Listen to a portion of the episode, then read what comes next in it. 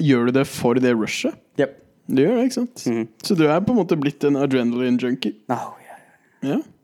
I realized it there when I got to the top. I was like, "Oh, I'm in trouble," because that felt way better than it should have. Like I was like, "Oh, this is bad." Like I'm going down a, a road that like this is the start. This is the first time, and it happened after this incident that we're gonna talk about. Yeah, selvfølgelig. Sto historien. The story. Yeah. And the thing about the incident is that it kind of took away all fear I have now when I'm climbing. Not all of it, but so much of it. I'm down to like maybe 30% of the same amount of fear I had before. So it's so much easier to do stupid things because you're like, ah, we're fine. You know? Men det virker jo som en Alex Honnold også har jo ingen fear, da. Yeah, but he's not human. He's different. He just isn't. I think he like has like some maybe just some brain thing that just isn't like everybody else. Ja, ja. Ok, men den storyen som gjør at du nå er nede i 30 av din fear eh, level it's only 30% of my power. I, uh, yeah, so I went there with this. Uh, I'm not going to say his name because I don't know if he wants his name out there, but it's very French. And um, he, uh, he, me and him had planned for like a couple weeks to just uh, head out to Sognefjorden or whatever it's called Sogn og Fjordane, ja. uh, to a place that has uh, a ton of mountains. It's close to Jotunheimen. I think Horungna. Horungene, ja. Yeah. ja. it's uh, it's uh, and then in there is um, is a mountain called uh, Storn, and but uh, Skagestørstversen was what we were doing. So we were doing a traverse. Of? It's a traverse is when you go along multiple tops. Ja. right? So there's like a, a ridge, and then there's a bunch of mountaintops along it. I think there's about there's like five mountaintops there, and it takes like it can take like 25 hours. It takes a ton of time. Um, so I just went up there for a weekend. Then we uh, we go there. Uh, I just drive up there. He's already up there with his girlfriend at, at his at his girlfriend's cabin. And the night before, we had a beer and looked over like the weather. That looked fine, and we looked over like uh, the routes and everything, and kind of just prepared ourselves. And then we uh, we uh, also prepped the gear and the food and everything. And we went wanted to go minimal with gear because it's a long ass trip. So we don't want to have too much because eventually you're just gonna get too tired and you're gonna start making mistakes. Uh, and you also we also only bring like two liters, two and a half liters of water, something like that, Hvor lenge, da? For for like 20, 25 hours. And, uh, and then we go to bed, wake up at 4.30 in the morning, and drive the car up. It takes 40 minutes to go to something called Turtagrø, which is uh, the a hotel outside of that cabin where you can walk from, or outside of the mountain range. And we just pick up some more water there, you know, refill after we drank a bunch, you know, preloading. And we just start walking. And the walk up to the first peak, because you can walk up to the first peak, it's not really, it's a bit scrambly, but there's not really any climbing. Takes, uh, it's, uh, it takes about three hours, uh, three, three and a half hours. We did it in that time. And uh, it's 1,600 meters that you're walking up, Hmm. roughly. I don't remember exactly. Ja, som du går opp, ja. Yeah. Ja, ikke klatrer. No, you don't have to climb up that part. Hmm. So the first peak, we hit that three and a half hours in. Hmm. And about that time is where a lot of people start roping up, but we're very comfortable, so we didn't attach any ropes. We just walked along the ridge and like just kind of went over because we wanted to save time. Uh, and so we get to the second peak that way, and no issue. Move on. Uh, to the right before the third peak, and then you have to start using ropes because you have to climb with this with this traditional way of climbing, where you bring your own securements. Yeah. And what I mean by own securements is you have there's one type of securement that we're using that's called a nut, and that's a little piece of metal uh, attached to a wire that you jam between some rocks in the mountain, Yeah. and you kind of just hope those hold. Det er sånn som eh, når du legger Eller desto mer trykk du på en måte trekker ut fra den, desto mer skal den presse inn mot veggen? er det ikke? Nope, this is just a piece of metal. It's a piece of aluminum. Å ja. Men hva er det jeg tenker på? What you're thinking about is uh, a f- it's called Friends or kamkiler in Norwegian, Oh. and that is a and that's the other kind we used. We only brought about eight of those, and you press it, you press a plunger on it, and it closes itself, and then you put it in the rock and it opens itself, and then if, if you pull on it, it just presses more against the rock. Ja, So it really maintains like a really consistent pressure.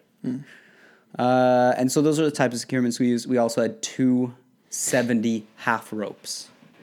So Okay, these are really thin, really thin, uh, uh, long ropes. Uh, that you have to you have to bring double ropes up a mountain because otherwise you'll get too much drag on the rope as you're connecting it to different places, and you also need uh, you need those double ropes to rappel off the mountain. So we use those to get up, and it, we're starting to get a little tired to be honest, because it is.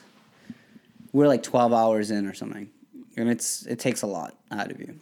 But we hit the third peak, and then we get to something called Thor's Hammer, which is between the third and fourth peak. In Thor's Hammer, we get past Thor's Hammer, and there's a little like flat piece of rock there, and we're just lying on top of it, and it's sunny and nice and we're trying to figure out how to move the last two peaks. We're right before the fourth, and then the fifth is called Storn, and it's a wonderful peak. It's the highest.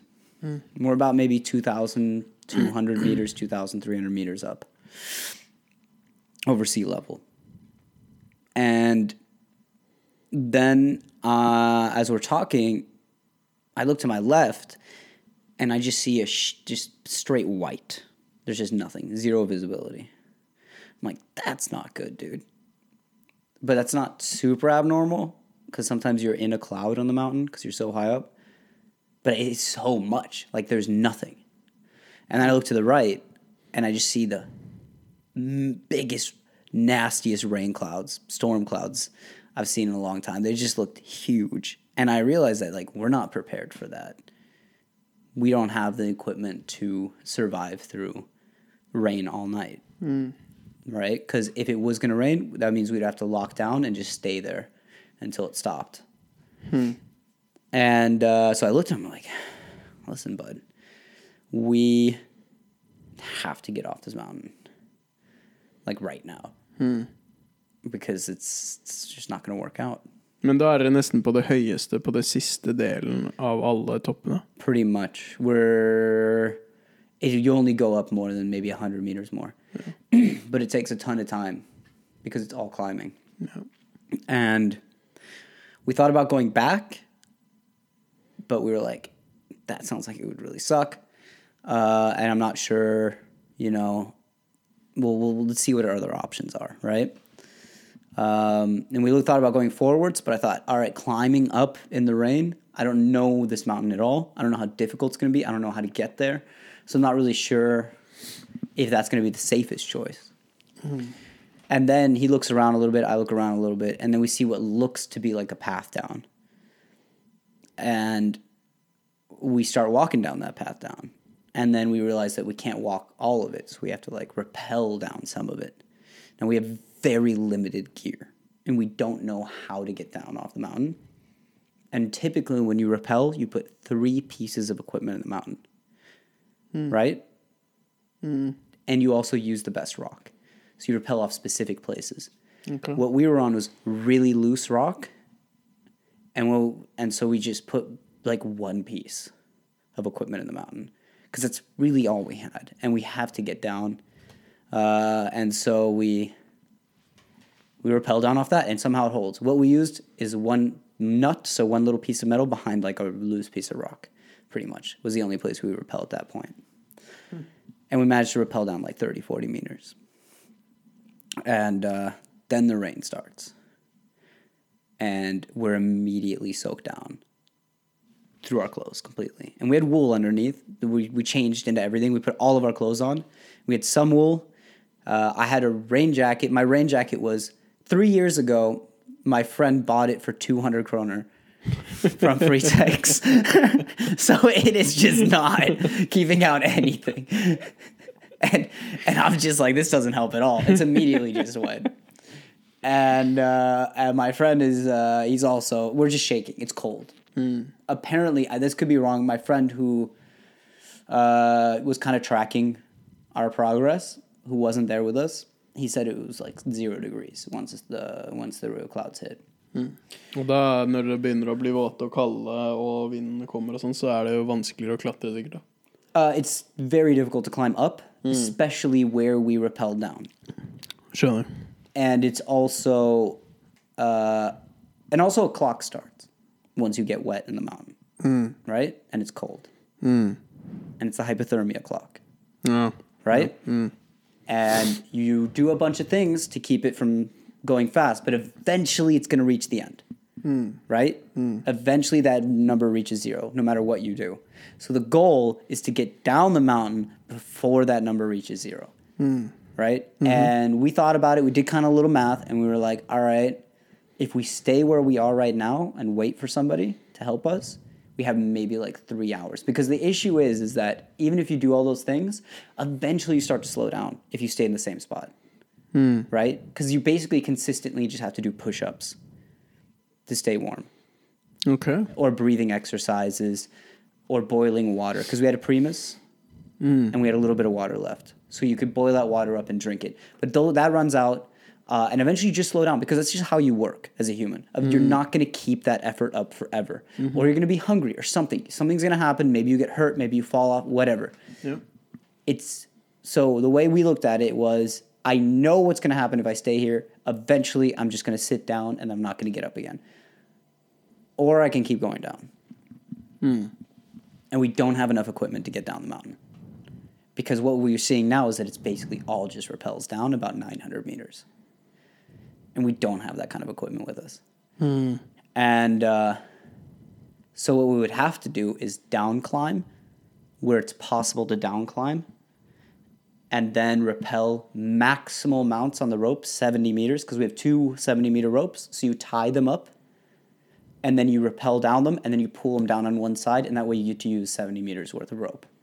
But we can only do that off of one piece of equipment because we don't really know how many rappels it's going to be because you don't always get to do 70 meters you know sometimes you just have to rappel down to the spot that makes sense because mm. past that is another 100 meters of free fall mm, mm, right mm-hmm, mm-hmm. so Ok. I looked at him. I'm like, we're cold, uh, and I think we're probably gonna die here. I just told him straight up. I was like, this is where we're gonna die. Det var bare dere to? Yeah. Hmm. And uh, he was like, no, we're not dying here. I'm like, all right, great. I'm willing to mm-hmm. like. I don't believe you. you know, mm-hmm. I think we are, but I think I think that uh, I think the best thing we can do right now is um, let people know where we are hmm. for two reasons. One, if the storm lifts, then they can get people in. Hmm, hmm. But we don't know how long it's going to last.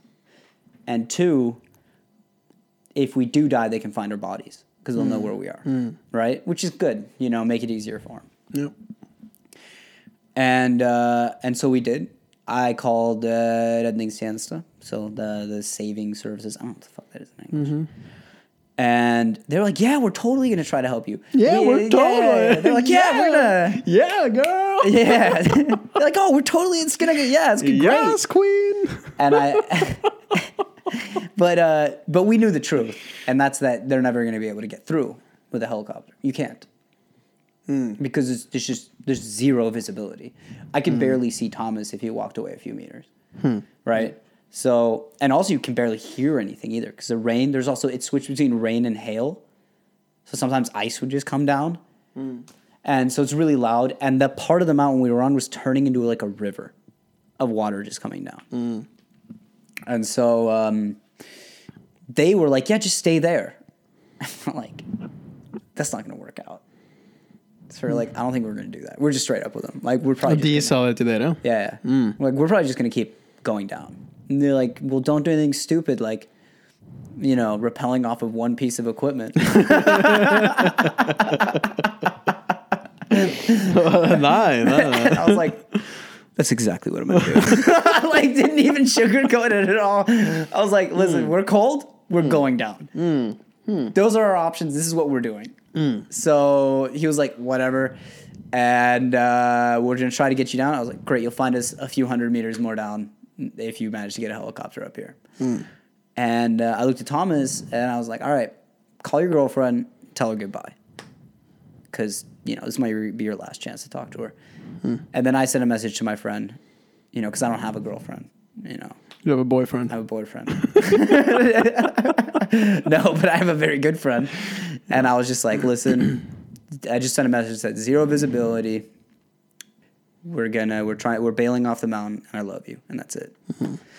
Um, and then I saved the battery on my phone for whenever anybody, you know, that can actually assist us could call.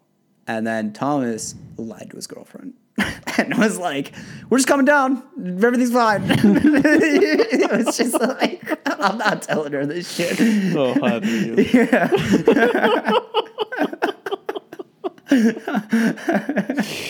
altså, hvis det ikke hadde gått bra, så hadde eh, Ja. Nei, da vet jeg ikke om hun hadde vært i begravelsen hans, kanskje. No, no, no, no, no. but I mean, what do you do? What does it help? Like to her, that really fucks with her. And she doesn't understand climbing, right? So she wouldn't understand what the process is. For for her, it would just be torture. But when I tell my friend, who's a good climber, mm. he understands. And after I sent that message, he started trying to call me, but I was my phone was in my pocket silent. I couldn't hear any of that.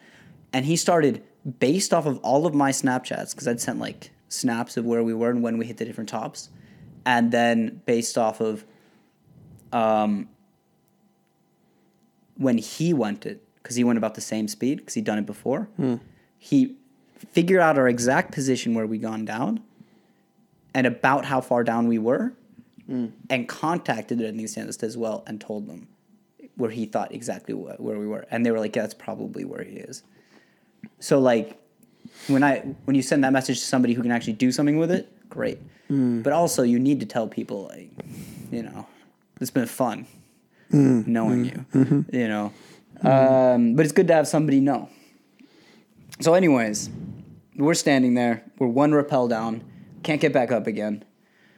Uh, on what we later found out is the most dangerous place to rappel on the mountain. Is what we were told by the people. Ok. Yeah, uh, who uh, know the mountain best. Ok. My friend actually, Max, another climber, told his dad this, and he was like, he he repelled there? no, no, no, no. it's just like the stories I've got told afterwards, and people just feel like, is he retarded? I just yeah, but we didn't know the mountain. Mm. And so ja, pluss uh, dere følte jo at dere åpenbart ikke hadde valg, da. Det var det, eller that's what it felt like. Then we were wrong. Mm. You make mistakes. You mm. know, you learn from them. Sometimes you get to live. Um, but I gotta say, man, we were terrified at this point. Like we were genuinely scared. And you're trying your best not to panic because then you panic the other guy. But you always see it in their eyes.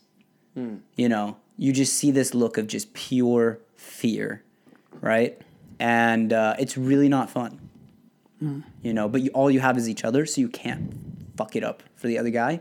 So like if you need to cry a little bit or whatever halfway through you hide a little bit and you get that done. You get all those emotions out and then you come back and you're like all right let's get down this mountain man.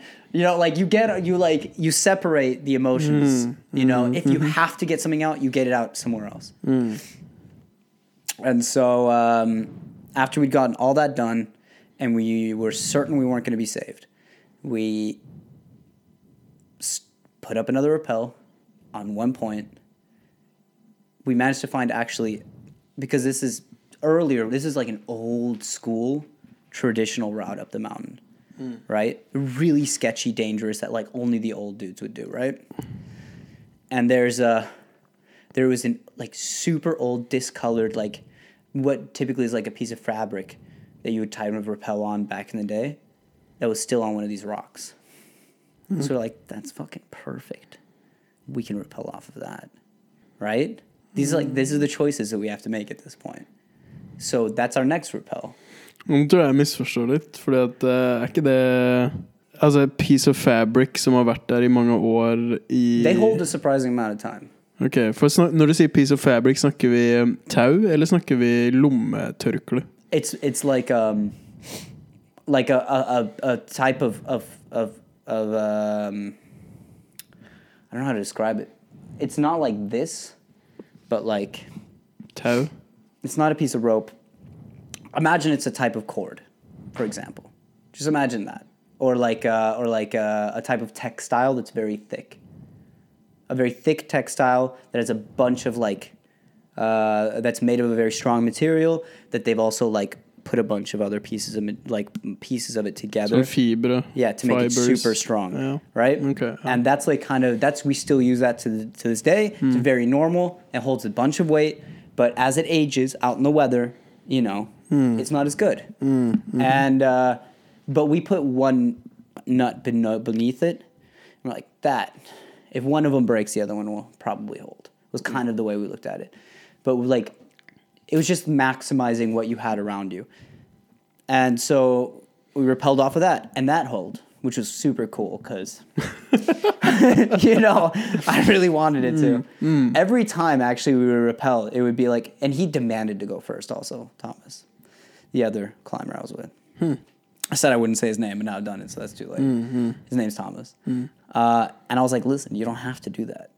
I'll, I can take the next one. He's like, no, no, no. I'm to do it. I don't know what that was about. Some hero shit.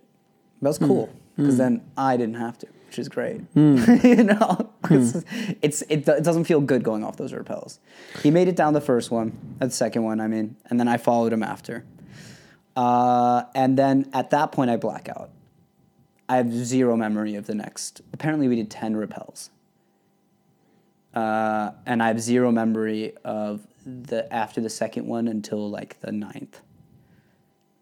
It's all gone. Um, but I do have like little glimpses of like, because what would happen is like you'd get really, really cold and you'd stop shaking. And when you stop shaking, that means that hypothermia is starting to set in. And so at that point, I remember like I you would like hit me or whatever, or I would hit him and be like, you have to start.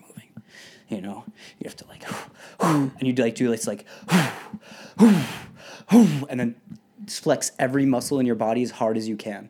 And I remember I, I, I like had like injuries on me from flexing the next day when I woke up. There was just injuries where like I could tell it was from just like like I would almost torn muscles from flexing as hard as I could. Because then you build up heat in your body. Ja. And um, that was like the main technique I used to stay warm. It was super effective.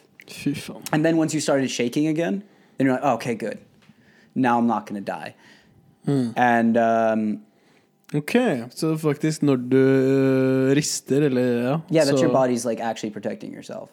But like you get to a point where like you're getting too cold. I don't know blir, how. du blir så kald, du blir varm, liksom, at du bare blir slapp igjen. Yeah, you just, I don't know what it is. I just know mm. that what I've heard is if you stop shaking, start moving until you start shaking again.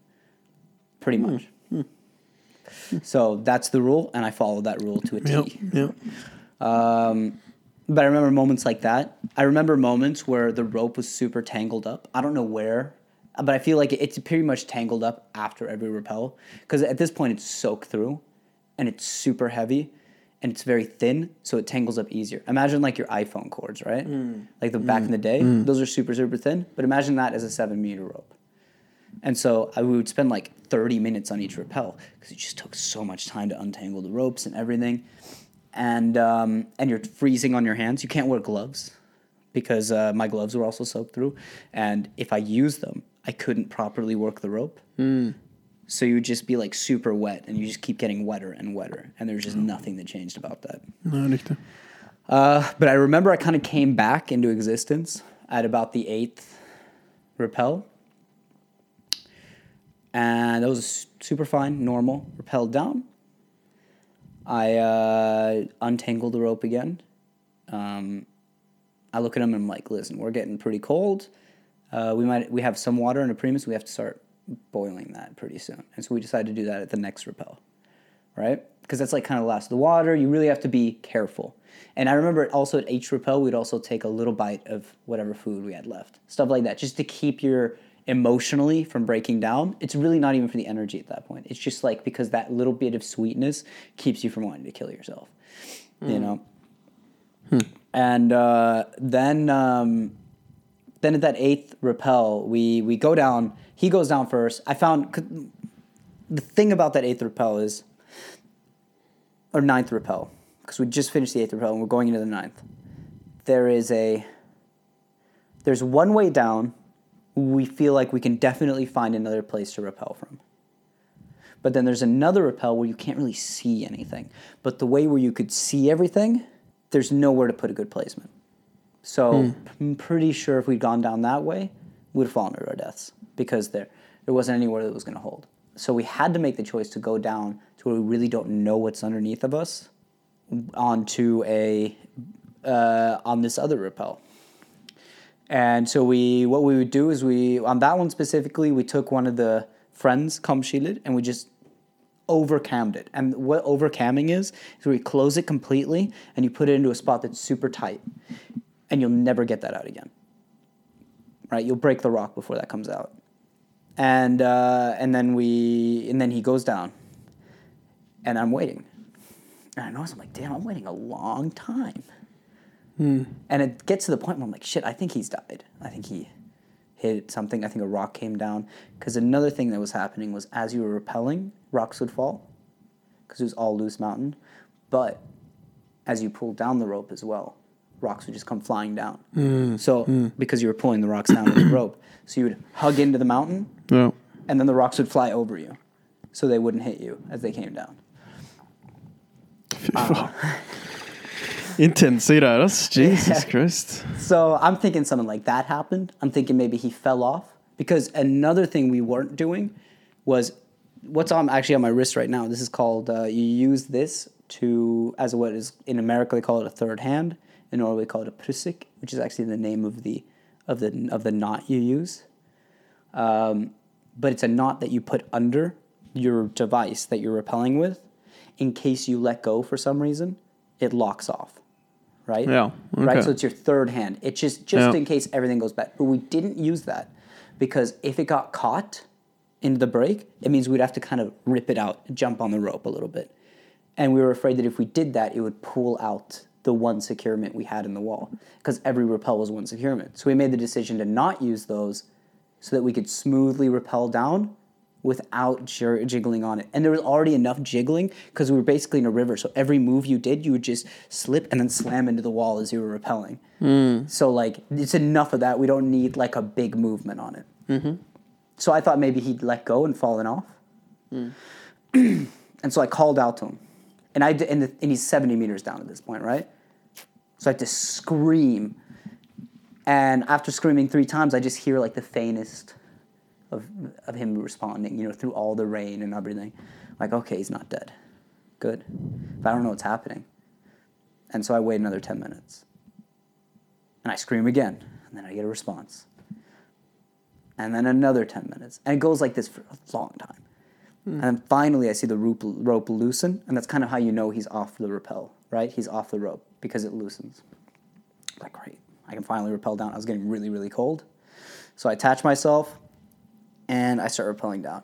And a cool thing about when you're rappelling down on this rope is it's so wet that as you're rappelling down, it squeezes all the water out from the rope onto you.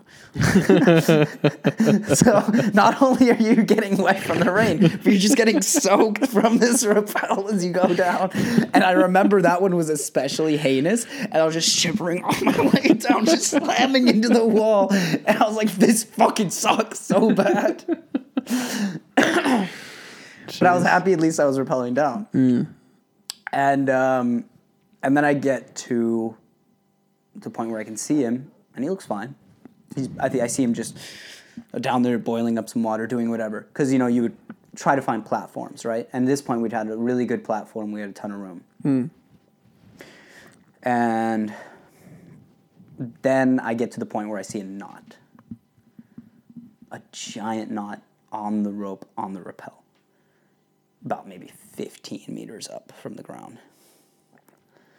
I'm like, fuck. And so I just start trying to work on the knot. Right? I let go of the rappel because like I'm not gonna fall through the knot. So I can just Men let go. hvorfor er, hvorfor er det en knute? That just happens sometimes. You throw the rope down wrong, something happens, it's wet, it's thin, whatever. Something happened, there's a giant knot on it now. Fuck. So I start working on it, and I cannot get it up. There's nothing I can do. I can't fix it. And I use a good long time. I, I can't even measure time at this point. You know, everything feels like it went by in, for five minutes, to be honest with you. So it could have been an hour, could have been five minutes. Anyone knows. And then I look down at him, and I'm really fucking not having a good time now. And I'm just looking, I'm like, I can't get this knot up. You know, I'm screaming out, I can't get it up. And um, then I remember that I always carry two belay devices with me, which is what you rappel down on. Hmm. So I take one of them and I secure it underneath the knot on the other rope because you have two ropes that you're rappelling down on. And so I secure it on the other one. And the ropes are so wet, typically, if you only used one of the ropes, that rope would come down with you. But the rope is so wet and heavy that I could just connect it and use only one rope to rappel down because the counterweight is so massive. Hmm. And so I connected there and disconnected from the top. I'm like, great, I'm not gonna die. And then I rappel down some more, and then a tiny knot that I didn't see gets locked into my rappel device on the blue rope. I'm like, oh, fuck. And I can't get that out, out of my rappel device at all. Or my belay device. And so I try for a little bit, try for a good long time. I can't make it work. I look down and I'm like, I can't, I can't get out. I can't get out of this. And so he's like, you're gonna have to cut the rope. And I'm like, maybe like seven meters over the ground. I don't know how much. And I'm like, all right. And so we didn't have a knife because, well, of course we didn't. And so he throws up a lighter and try to burn through the rope. And then we quickly realize it's far too wet for that. And so I throw the lighter back down to him. And then he finds a really sharp rock and he throws it up to me. And I grab the rock and I grab onto the mountain. And because there's a one piece, like there's a good hold from the mountain there. And I just start striking it over the over on the rope above me, just one, And it kicked a good good couple hits, and suddenly there's just two strands strands of the inner part of the rope holding. Mm-hmm. I'm like, all right, cool. And I and I remember stopping at that, and then looking down at him, and we just don't say anything to each other. I just look at him I'm like. And then I just look up and I just hit it, and it snaps back, and I managed to hold on to the wall without falling, and then I somehow with just this river of water coming down managed to down climb to him where he grabs me off the wall and then we and then we, and then and then I'm good there. Jesus Christ. But how did he get down off the wall? On the first rappel, because the knot was still there when he went down. Well, he didn't have an extra belay device. He didn't have a knife. And so what he did was he, and this is his own words, he said that he thought about his girlfriend and how much she would miss him. And he closed his eyes and he disconnected and fell from the rope and fell somewhere between 7 to 15 meters down to the ground. And he said he blacked out, woke up on the ground, and just got up. and was just like, all right, let's keep moving. Fan? it's the craziest shit I've ever heard, dude.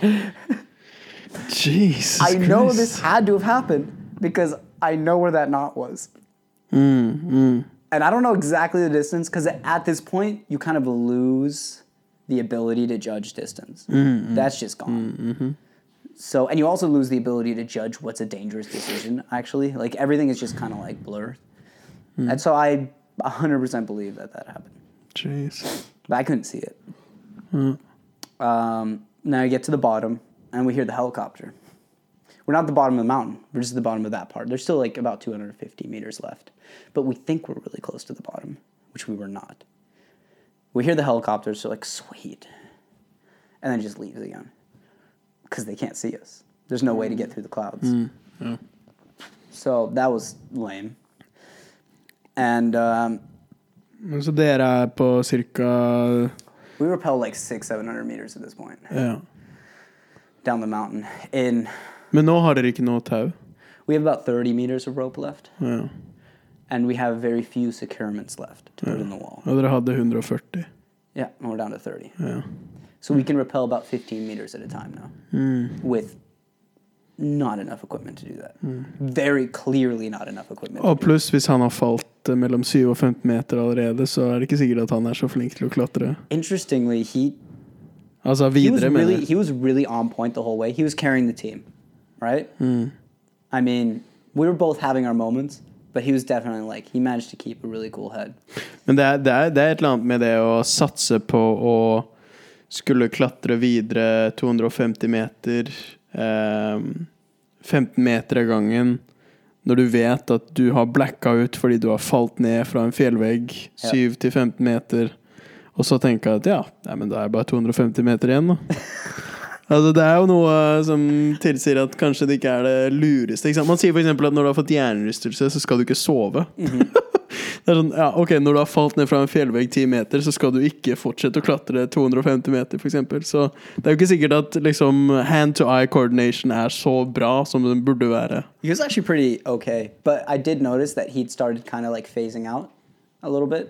But he hadn't told me what happened. He told me about his fall after, Yeah. right? And so I was like, you know, he's getting cold, whatever. Boiled up some more water and gave it to him. You know what I mean? This shit. I'm like, hey, let's, you know, let's get moving, let's get going. And he's like, yeah, hmm. okay, yeah. Men du You know, tenkte like, ikke på det heller? Sånn, hvordan kom han ned hvis, hvis jeg måtte kutte tauet? Not even a little bit. Nei. I was so gone. Hmm. I was just happy to be alive, dude. Yeah, yeah. I was just like, it didn't even cross my mind hmm. for a second. Yeah. You know, because at that point you're so full in survival mode. You're really just in the exact moment you're in. You're not looking back and be like, how did he make it down? You don't give a fuck. You're just happy he's there. You know. Ja, ja. And um, but yeah, he'd been a real team player the whole way. But at that point, he was um, starting to fade a little bit. You know, I, he he says to me now that he's like, yeah, I felt fine. I was like, no, you didn't. Uh, The way I look, the way you looked after and before that were two different worlds, which is natural, right? Yeah, selvfølgelig. Selvfølgelig. And so um, we hear the helicopter. We boil some water. Nothing really happens, and then he he looks out down because we could see the bottom by now, and that's why we thought we were on the bottom because the mountain tricks you with how it looks. So we thought we were really close to the bottom, like maybe 50 meters, even though it was like 250. But um, he looks down and he's like, "There's a there's people down there." I'm like, "What?"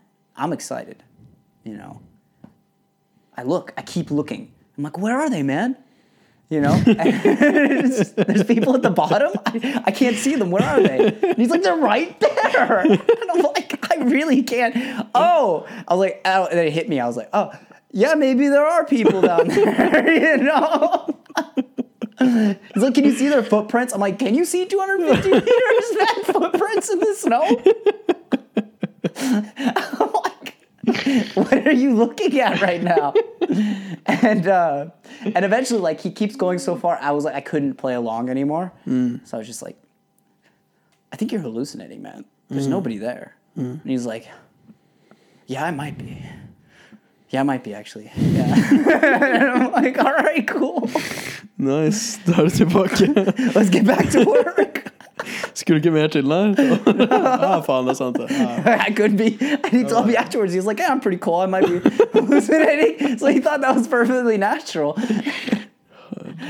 and so, because, like, I mean, you hit a point where you're like, at this point, we're maybe 18, 19 hours in, right? And we're, uh, but you're just fucking pure adrenaline for six hours straight at this point. Ja. And so, um, what we see uh, across from us now is an ice patch, or like a not an ice patch, but um, a glacier on the mountain. All right, which is normal. You have glaciers along the sides. It's pretty, pretty steep, but we have crampons with us, so things that you put onto your shoes. They're a spiky metal, right? Ja. And he had borrowed, he'd let me borrow some crampons from him because I didn't have any. So he's like, "Yeah, I'll bring you some," and they're pretty old and shitty. Uh, and I couldn't get them on. I just couldn't figure it out. We tried them on earlier on one of the shoes, and it, worked, but like I just couldn't make it work. So like he started doing that. He fixed them on my feet, right? And they held for about like thirty seconds, and then the right one fell off. I'm like, ah, fuck. And I tell him, like, listen, I can't. My hands barely work at this point. Like, I'm so cold, I can't make this work. You're apparently your hands are made of iron or something fucking fix this. And he, then he just grabs like a piece of like, basically like that kind of fabric we were talking about earlier, and he just wrapped it around, made it stick. And so then he goes first because he's very experienced with this because he spent like six months in Patagonia, you know, doing a lot of glacier work and stuff. And so he starts making the path through the glacier. And it's sideways. We have to go sideways because it's just how the glacier was formed. We can't go straight down. Um, and he's kicking in and making holes and stuff. And then I'm following those. But the issue is because you're going sideways, the holes would then collapse on themselves because he would make some right beneath each other. So I'd collapse and like oh, almost fall down a little bit. I'm like, all right, we're back, we're back. I'm not dying yet. and we're not roped up because what are you gonna do with 30 meters of rope? Hmm. You know? På en. Yeah, and also like mm-hmm. I would have dragged him down to his death if we fell because we don't have any axes, we don't have any securements, so it's basically just free soloing down this glacier. And all, to be fair, we've been doing that a lot. You know, in between the rappels, we tried to walk, we tried to down climb down where we could. So we were at this point we were very comfortable with this, and uh, then it, the right one fell off again, but it was still attached to my right foot, but just not to the shoe. Ja. So I realized that we, we're halfway, we're like maybe a third of the way through the glacier at this point.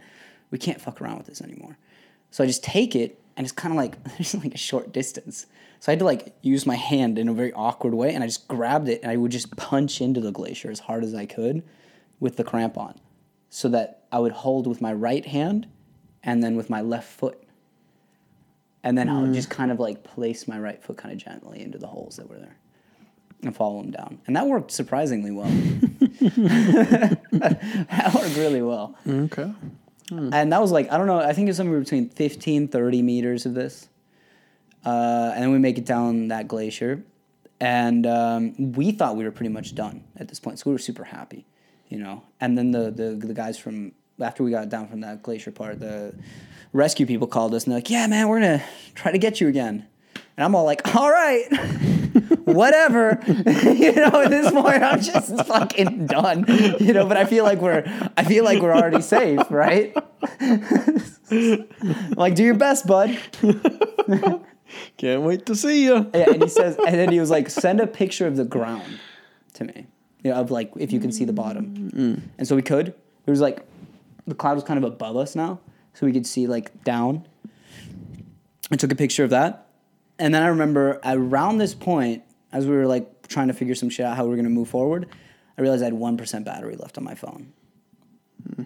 and Thomas's phone was already empty, and so I just sent like one message to him after the picture. I was like, battery one percent, Godspeed, and then never use that again.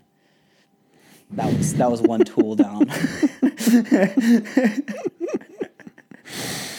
Hmm. You know, that was another thing that you know, thirty meters of rope, no phones, completely soaked to the bone. Um, no way to get down. Actually, we thought we were could make it farther down, but we couldn't. We just didn't have any. We'd have to down climb two hundred meters without rappelling if we were gonna make it down to the ground. Som free solo. Pretty much, but just the wrong direction. Hmm.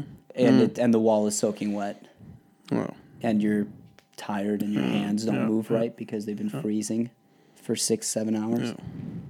So, um, surprisingly, we made an intelligent decision at this point because we're so fucked up.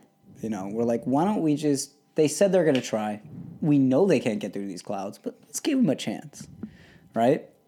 Uh, let's stand here, boil up some water. You're super cold. I'm actually, I was doing pretty good at that point. But we wrap up ourselves And what he has is like his burrito blanket, you know, that's like a sleeping bag, but it's like made of foil that he has in his emergency kit.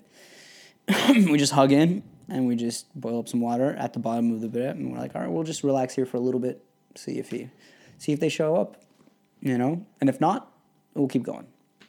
And give them some minutes. Give them ten minutes. I think was what we decided.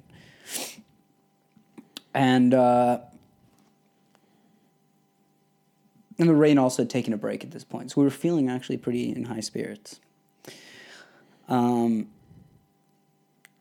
and we're standing there, and then I look down, and I see a dude climbing up the mountain. And I'm like, maybe I'm hallucinating now. you know, I, like, I think we're, I'm fucked, man. This is not good. And I look at Thomas. I'm like, "Do you see this? is that a person?" And he's like, "Yeah, there's somebody there." I was like, "What?" And apparently, he had not been hallucinating. There was people actually at the bottom of the mountain when he said that.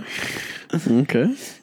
and it was the people that had done the rescue that were like in charge of the rescue operation mm-hmm. Selvfølgelig. they had knew the guy who was in charge knew two guides that were at the cabin at the bottom of the mountain. Mm. And they told us later that they just opened a bottle of wine. And then they got a phone call about two idiots who are really busy dying on the mountain right now. And they were like fuck and so they were one beer deep, about to drink half a bottle of wine each. and then they had to jump out of the cabin to save us. And somehow they managed to get to exactly where we were. Because I, I mm. forgot to say this. When he said he saw people out there, I decided we'd just try yelling, just in case. So they'd mm. heard us yelling at them. And they kind of managed to triangulate everything to the, our position. And then they climbed up the wet rock to where we were with more rope and more pieces of equipment to get us down. So they walked up there and they found us. And they were like, and we were like, what the fuck, dude? It was mind blowing. Uh, and they gave us a little bit of snacks. They gave us, uh, they gave him some new clothes, Thomas. I was warm enough at that point where I wasn't absolutely necessary life and death. Uh, and when they first arrived, they were like, "How cold? And we're like, "Pretty fucking cold." And like, you should do squats, but we're in the burrito blanket, so like it just looks like we're humping each other in there. and, and then the next guy came up on, and he just starts laughing when he sees us. All right, just put salt in that wound there a little bit, you know. and it's just the most ridiculous thing you've seen on the mountain in your life. and and uh, but we're just pleased. Du klatrer opp der og tror at det er to stykker som holder på å dø på 100 meters høyde, og så bare kommer du opp og ser ut som de puler hverandre. holder på å dø av aids. like, listen, we gotta stay warm. There's only one way, Gotta put your penis in my asshole. man. You gotta do it. Listen, Keep it warm. listen, Thomas. I don't want to die a virgin. Jeez. So, Men uh, hvordan kom dere ned, da? so well, they had a bunch of extra rope. Så dere klatret selv? So we they set up new rappels with three points, right? So three securements in the wall, No. right? Uh, and instead of just one, so very safe rappels. And they helped us rappel down. You know, we rappelled down on their rope, uh, which went pretty well. We had some good talks, and I told the guy, I was like, "Man, it's kind of embarrassing, you know, this whole situation." He was like, "What are you talking about? This is like a dopest story ever." Because I told him about like how we got how we had to cut the rope and all that shit. And he was like, "That's fucking crazy. I can't believe you're alive." You know, he was like, uh, "Usually there's a bunch of like avalanches and rock falls here, so like you shouldn't you should be dead right now." you know. Ja, Jesus. And uh, and um, I was like, yeah, I should be. And Thomas, the minute they showed up, turned off. He was like, all right, I'm done. He just didn't say another word until we got back to the car, pretty much. He, uh, I think it was just like he was so emotionally done, you know, because he was more emotionally stable at the top, and I was more emotionally stable lower. I would say, you know, he just kind of shut off there. I was more shutting off the top, you know. You know, I front loaded my grief. You know, he back loaded his. Ja. Um, so everything kind of hit him then, and uh, and so he just kind of they just didn't talk to him really because like you couldn't get any word out of him, and um, I was having a good time with the dudes actually. This was like some good talks, and you know we were getting warm again, and I got some extra clothes as well, and we are just chilling really. And uh, when we got down to like the second to last rappel on their ropes, this big ass rock as they were pulling the rope down just comes slam it down and slams Thomas right in the fucking head. Like, this guy can't catch a break. this mountain fucking hates this dude. and, and everybody just goes quiet, and we're like waiting, right? And he just goes, "I'm okay," and then we just keep going down. We checked his head afterwards; it's just massive bump through the helmet. Ja, for dere har på dere hjelm, Yeah, yeah, yeah, the whole time. Oh, Jesus. And you know, one thing you don't think about when you're on that mountain is like, and it's so wet and everything, is just how hard it is to pull down that fucking rope. But that was one of the main reasons I think we actually stayed that warm, and we actually managed to stay warm. Besides all the breathing in the water and shit, was that we actually had to set up a pulley system after a while, using my body weight, with which is called like a T bar, that's attached to a, a carabiner that you use to like yank down the rope, and then I'll pull back with my body weight because it was so heavy, mm. and it was only on one point, so it was a super sharp edge. It was pulling against. Hmm. So, you know, rope is just it sucked, but it kept us uh, it kept us surprisingly warm doing that. But yeah, anyways, we uh, we do the last rappel, and we finally get to the last glacier. This is a much chiller glacier, but they were they did say this. They're like, listen, there's a ravine there, and probably shouldn't fall on that one. It's pretty deep. And so I'm thinking we're gonna be fine, but I don't put on my crampons. I asked them, I was like, should I put on my crampons? Like, nah, don't worry about it. You know. And um, you first have to jump over a ravine to get onto it from the rock, which we managed to do fine. And we rope up to each other, so we're all connected in a chain. And I don't have anything. I don't have an ice axe. I don't have like walking stick. I don't have anything on this glacier. Everyone else has a walking stick. I don't know why I got fucked out of that, but I just didn't. So I would just walk and I just start like just like falling and sliding because I was like I don't have any power in my legs anymore. Like I can't balance on this. So I'd just be like pow- falling and sliding down, and then the one guy would just like throw his ice axe into the glacier and just take my weight, and then we keep going again, and just over and over again the whole way down. It was like 150 meters down, and I was just like fuck, and it just kept going, and eventually we managed to move around the ravine. I was really worried about falling in. I thankfully I managed to stay stable enough. And then we get down to what is really the bottom. And at that point we meet uh, two guys from the helicopter. Because they're there now, I guess. And they're like, Are you guys good? And we're like, Yeah, you know, we got the mountain. you, know?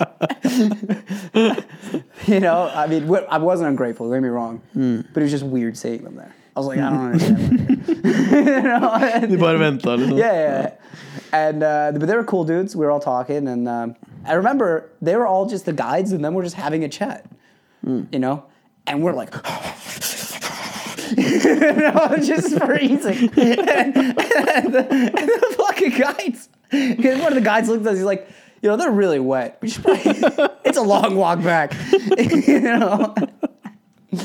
and, and they're like, yeah, yeah, of course. And we just start walking back. And as we're walking, we're getting warmer. Because the thing is, it's not so cold that you can't walk wet, but it is so cold that you can't rappel wet because mm. you're just it, you're standing, you're not creating body heat enough. So as we started walking, and it was also a bit warmer at the bottom, quite a bit warmer. So we were just getting warmer and warmer, and I was getting more refreshed. And uh, and then the guys were like, "Listen, you know, the helicopter's picking us guys up either way, right?" So they were about like halfway to one of the cabins. You know, this the cabin before we reached the peak. You know, before you actually start cutting up the mountain. And uh, he was like, "Why don't we just grab all of us, and then we'll just go back to your car with the helicopter?" I'm thinking that sounds great because it's much rather be there right now. You know, and uh, so we all agreed. And uh, then the helicopter comes, but they can't land in that area because it's too rocky. So it's just, dude, and they're like, yeah, cover your like eyes because it's you don't want to get all these rocks in your eyes as the helicopter like throws up dirt, and it's hovering above us. And fuck, dude, I got so cold. I don't think I've been this cold the whole trip now. like, um, it's just the coldest wind just cutting through, and I'm lying on the ground shaking.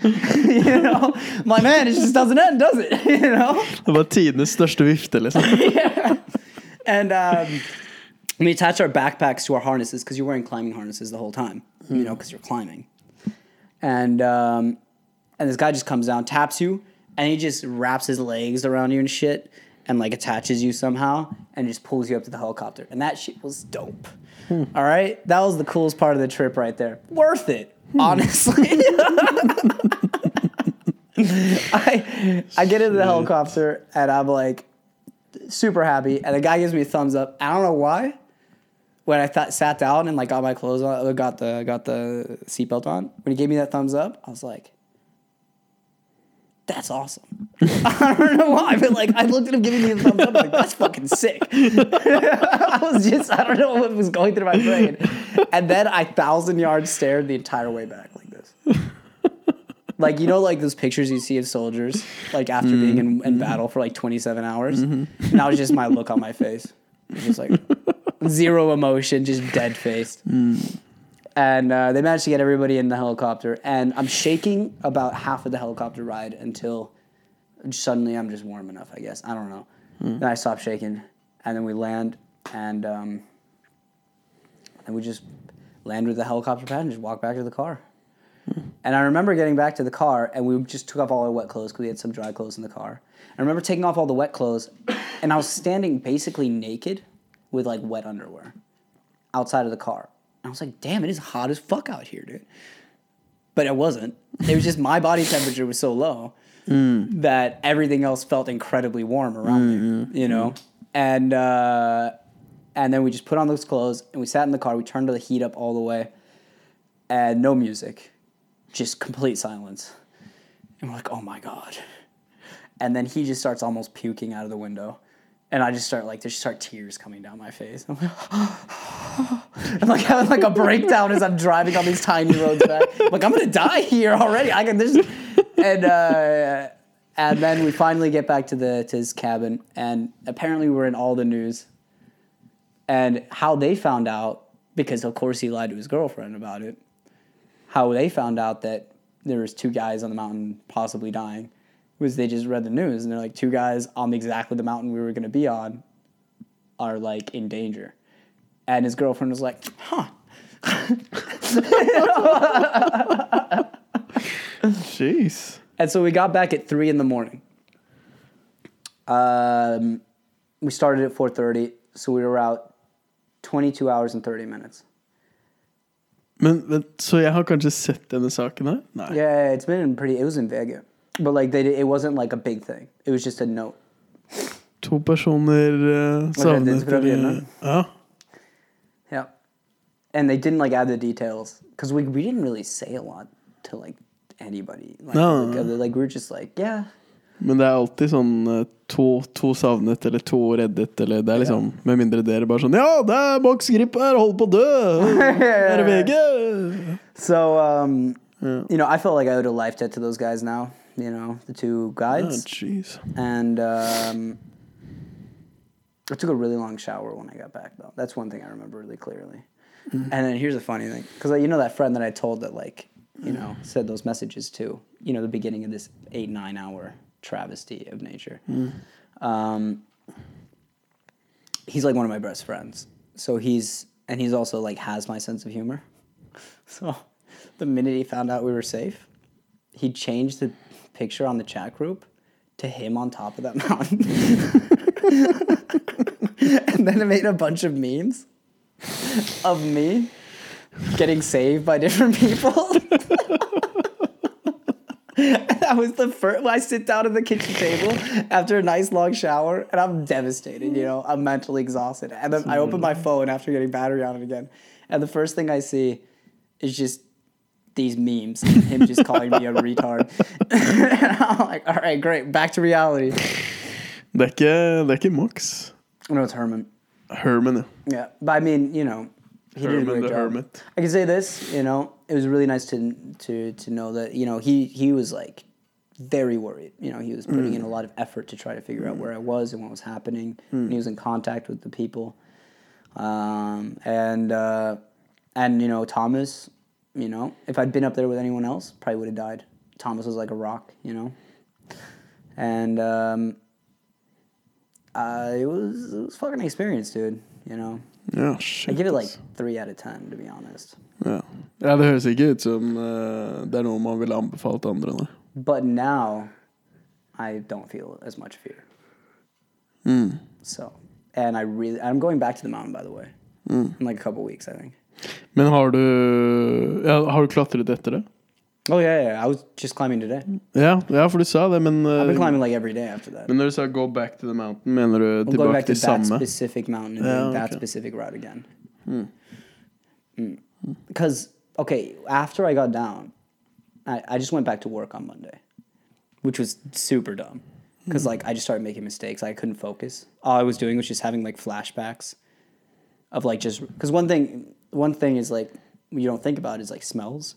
So like I would smell something burning, and what and when a rock falls a big distance and lands next to you on another rock, it smells like burning, and that was a thing that happened a lot. Yeah. You would just go, you know, you're like, mm. ah, almost me, you know, mm. and then it would be it would smell like this burning, and so every time I see, smell burning, I would just like flashback to like that rock. It's one specific scene that I remember very mm. well. This rock right next to me, just smashing down, and. Um, and so that would happen a lot. And I would also have this thing where I would just have like a panic attack almost, and then I would think that I was still on the mountain, having in the in the throes of hypothermia, and this is all, this is all me just hallucinating, Jeez. and that would happen just consistently for the next like three four days. Nesten litt sånn PTSD. Oh yeah, I definitely had like some pretty extreme Yeah? PTSD after that. Shit. Yeah, and uh, and like just other shit. Like I smashed. I've never done this before. I smashed the car door on my finger.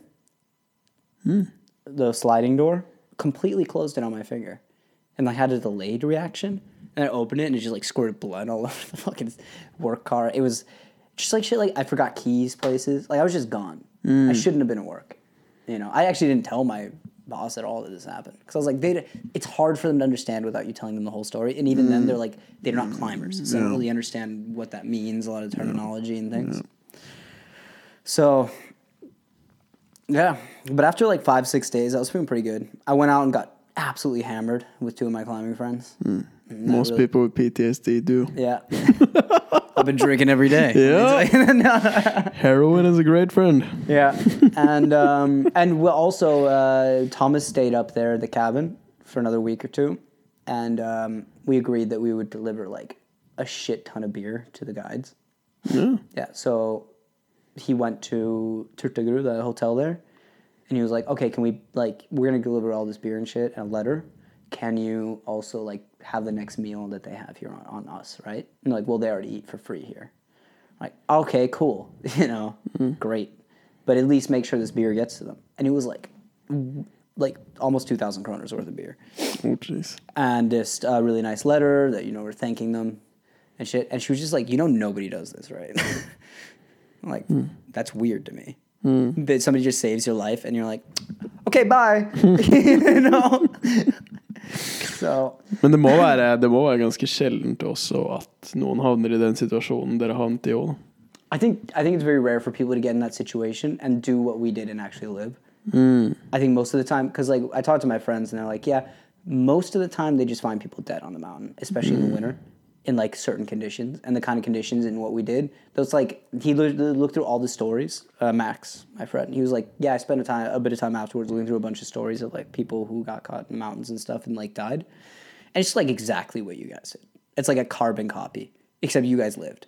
And that's the only difference. For det var flere punkter i den historien der hvor det er sånn Det er nesten litt rart at dere ikke døde, på en Ja. måte. Um, the rappels any any of the repels one it's one link that breaks and you're fucked ja, eller 1 batteri. yeah or where the rope got knotted up Yeah. or just those guys not showing up Yeah. Eller at de eh, hadde drukket litt for mye. Ja. At de hadde startet med vin én time før. yep so Shit. There's a lot of things that came together for that to happen at all like the whole situation also a lot of things that came together for us to you know not die Yeah. is this picking up my voice actually Ja. Okay, good. Because it doesn't look like it on that thing. Yep. ja, jo, det er. Okay. All right, that's great. I was a little Bare- worried bare there for slå a den second. på sikkerhets skyld. Bare sånn. Er All right, good. So yeah, uh, that would have sucked. I'm not saying that story. I'm not gonna fucking do that again. I've told this story so many times now. But yeah, that's uh, that's the story of the mountain, man. Ah, shit. Jeg må legge med en lenke til uh, noe VG eller NRK-artikler, eller finne den artikkelen. They actually call us two experienced climbers in there, which I appreciated. Men det er det jo. Ah, Det er jo det. yeah, it's a little embarrassing though. Either way, you know, it's not the situation you want to get in, but um, it is an epic story. Shit, altså. Og drev du med free solo etter det? Eller sånn? Ja. Så, ja. Mm. Yeah. Så I've det been doing a ton of climbing after that. And I've been climbing really good after that. Like, it's been really quality climbing. Like uh, I think a couple days after I came back, I went to the climbing center, you know, the one I work at, and I um, went up one of the routes and then took like three falls on purpose after each other because I wanted to like not pussy out. I was like, okay, these things happen, and I was shaking when I was doing it. The, right afterwards, then it was scary, and I just had to do it over and over again until the fear kind of went away. And it's been slowly but surely, I've just been less and less and less afraid, and now it's like less afraid than I've ever been.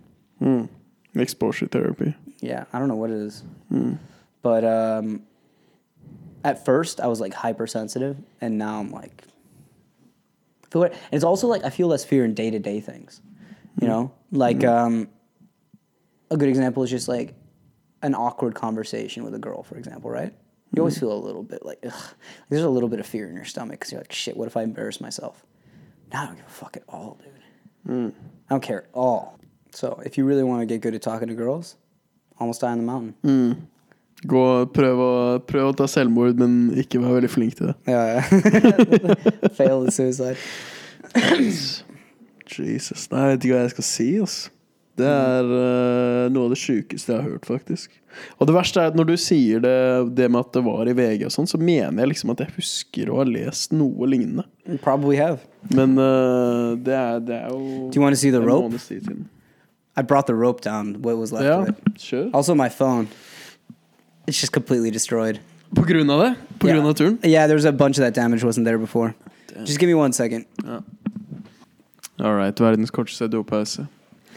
Sett, altså Det er jo ting eh, man ikke får eh, eh, Med tanke på at dette ikke er en videopodkast, at man ikke helt får um, vist eller forklart helt riktig. For det er en annen erfaring å liksom se, eksempel Å sitte her og se på For det var dette tauet her, ikke sant? Som ble Ja, hakket løs med en stein. eh, mot fjellet, og da visste jeg liksom, ok, nå er det si kanskje ti meter ned.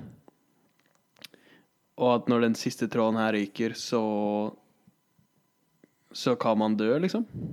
Selv om du klarer å feste deg til eh, Eller selv om du klarer å ta deg mot i fjellet, så er det ikke sikkert du klarer å ta deg mot i mer enn én meter, f.eks. Yeah, Ja, da er det free solo, da. that's right. Så det er litt annerledes å se på det tauet her, og se på disse Dette relativt slitte utstyret, vil jeg si, da. uh, selv om det, disse tingene holder sikkert i ti år til, det er ikke det. Men det bare ser litt mer Det blir mer ekte.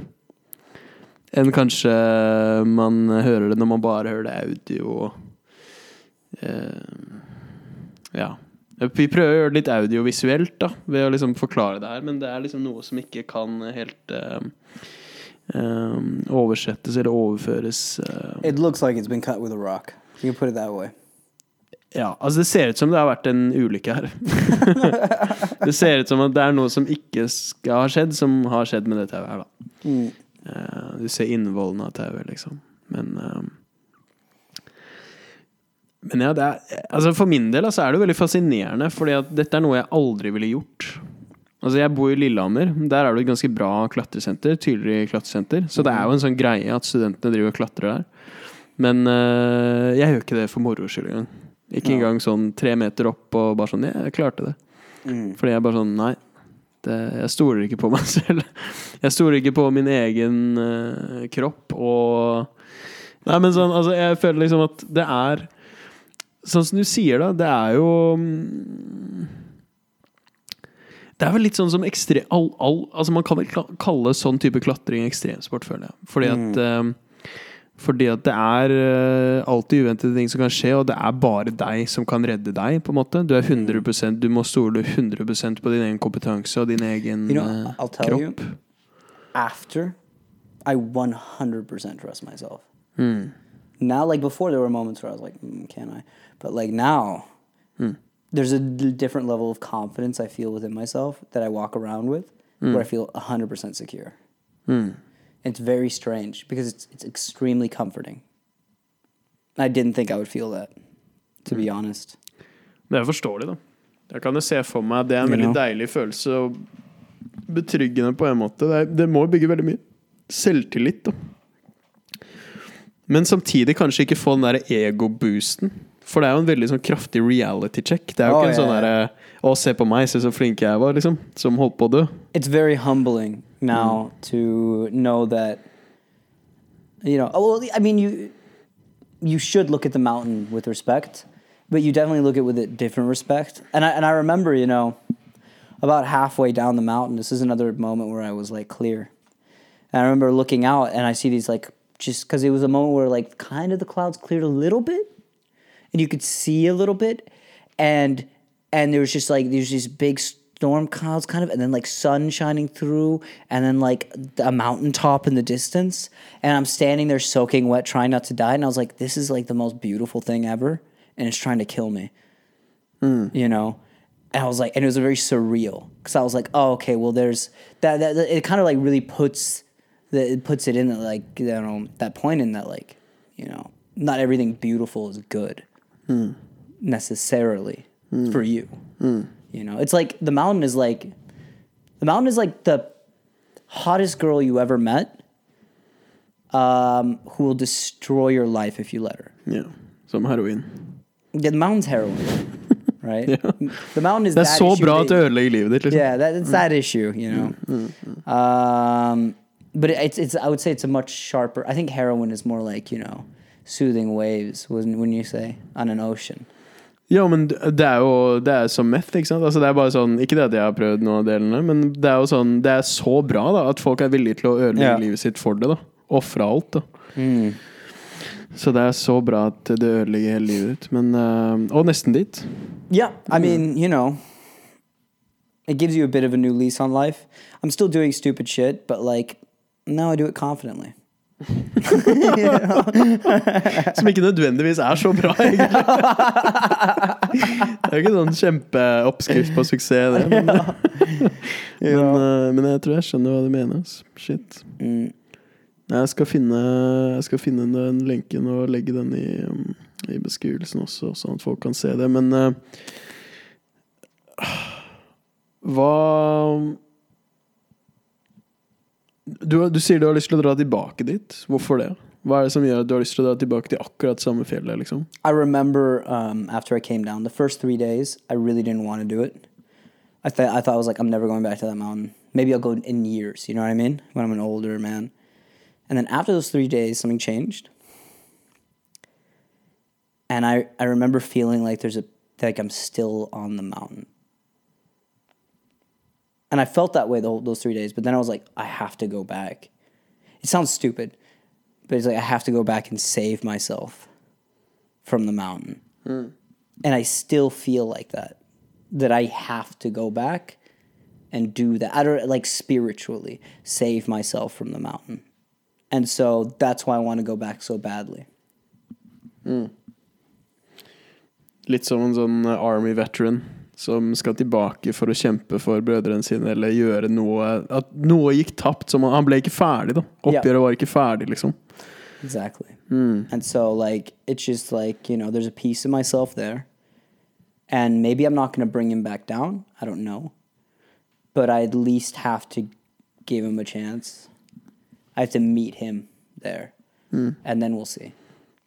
That's what it feels like, at least. I don't know. It sounds weird. Nei, men jeg tror jeg forstår det, Fordi det er vel en sånn type psykologisk tilstand som du bare kan få igjen der, da. Ved å gå akkurat det fjellet, akkurat den veien igjen. Å være i akkurat det på en måte sinnstilstanden da, som du var, men bare nå som en omkamp, liksom. Ja. Returoppgjør. Ta igjen, på en måte. But this time I'm not going there. I'm not going there to win.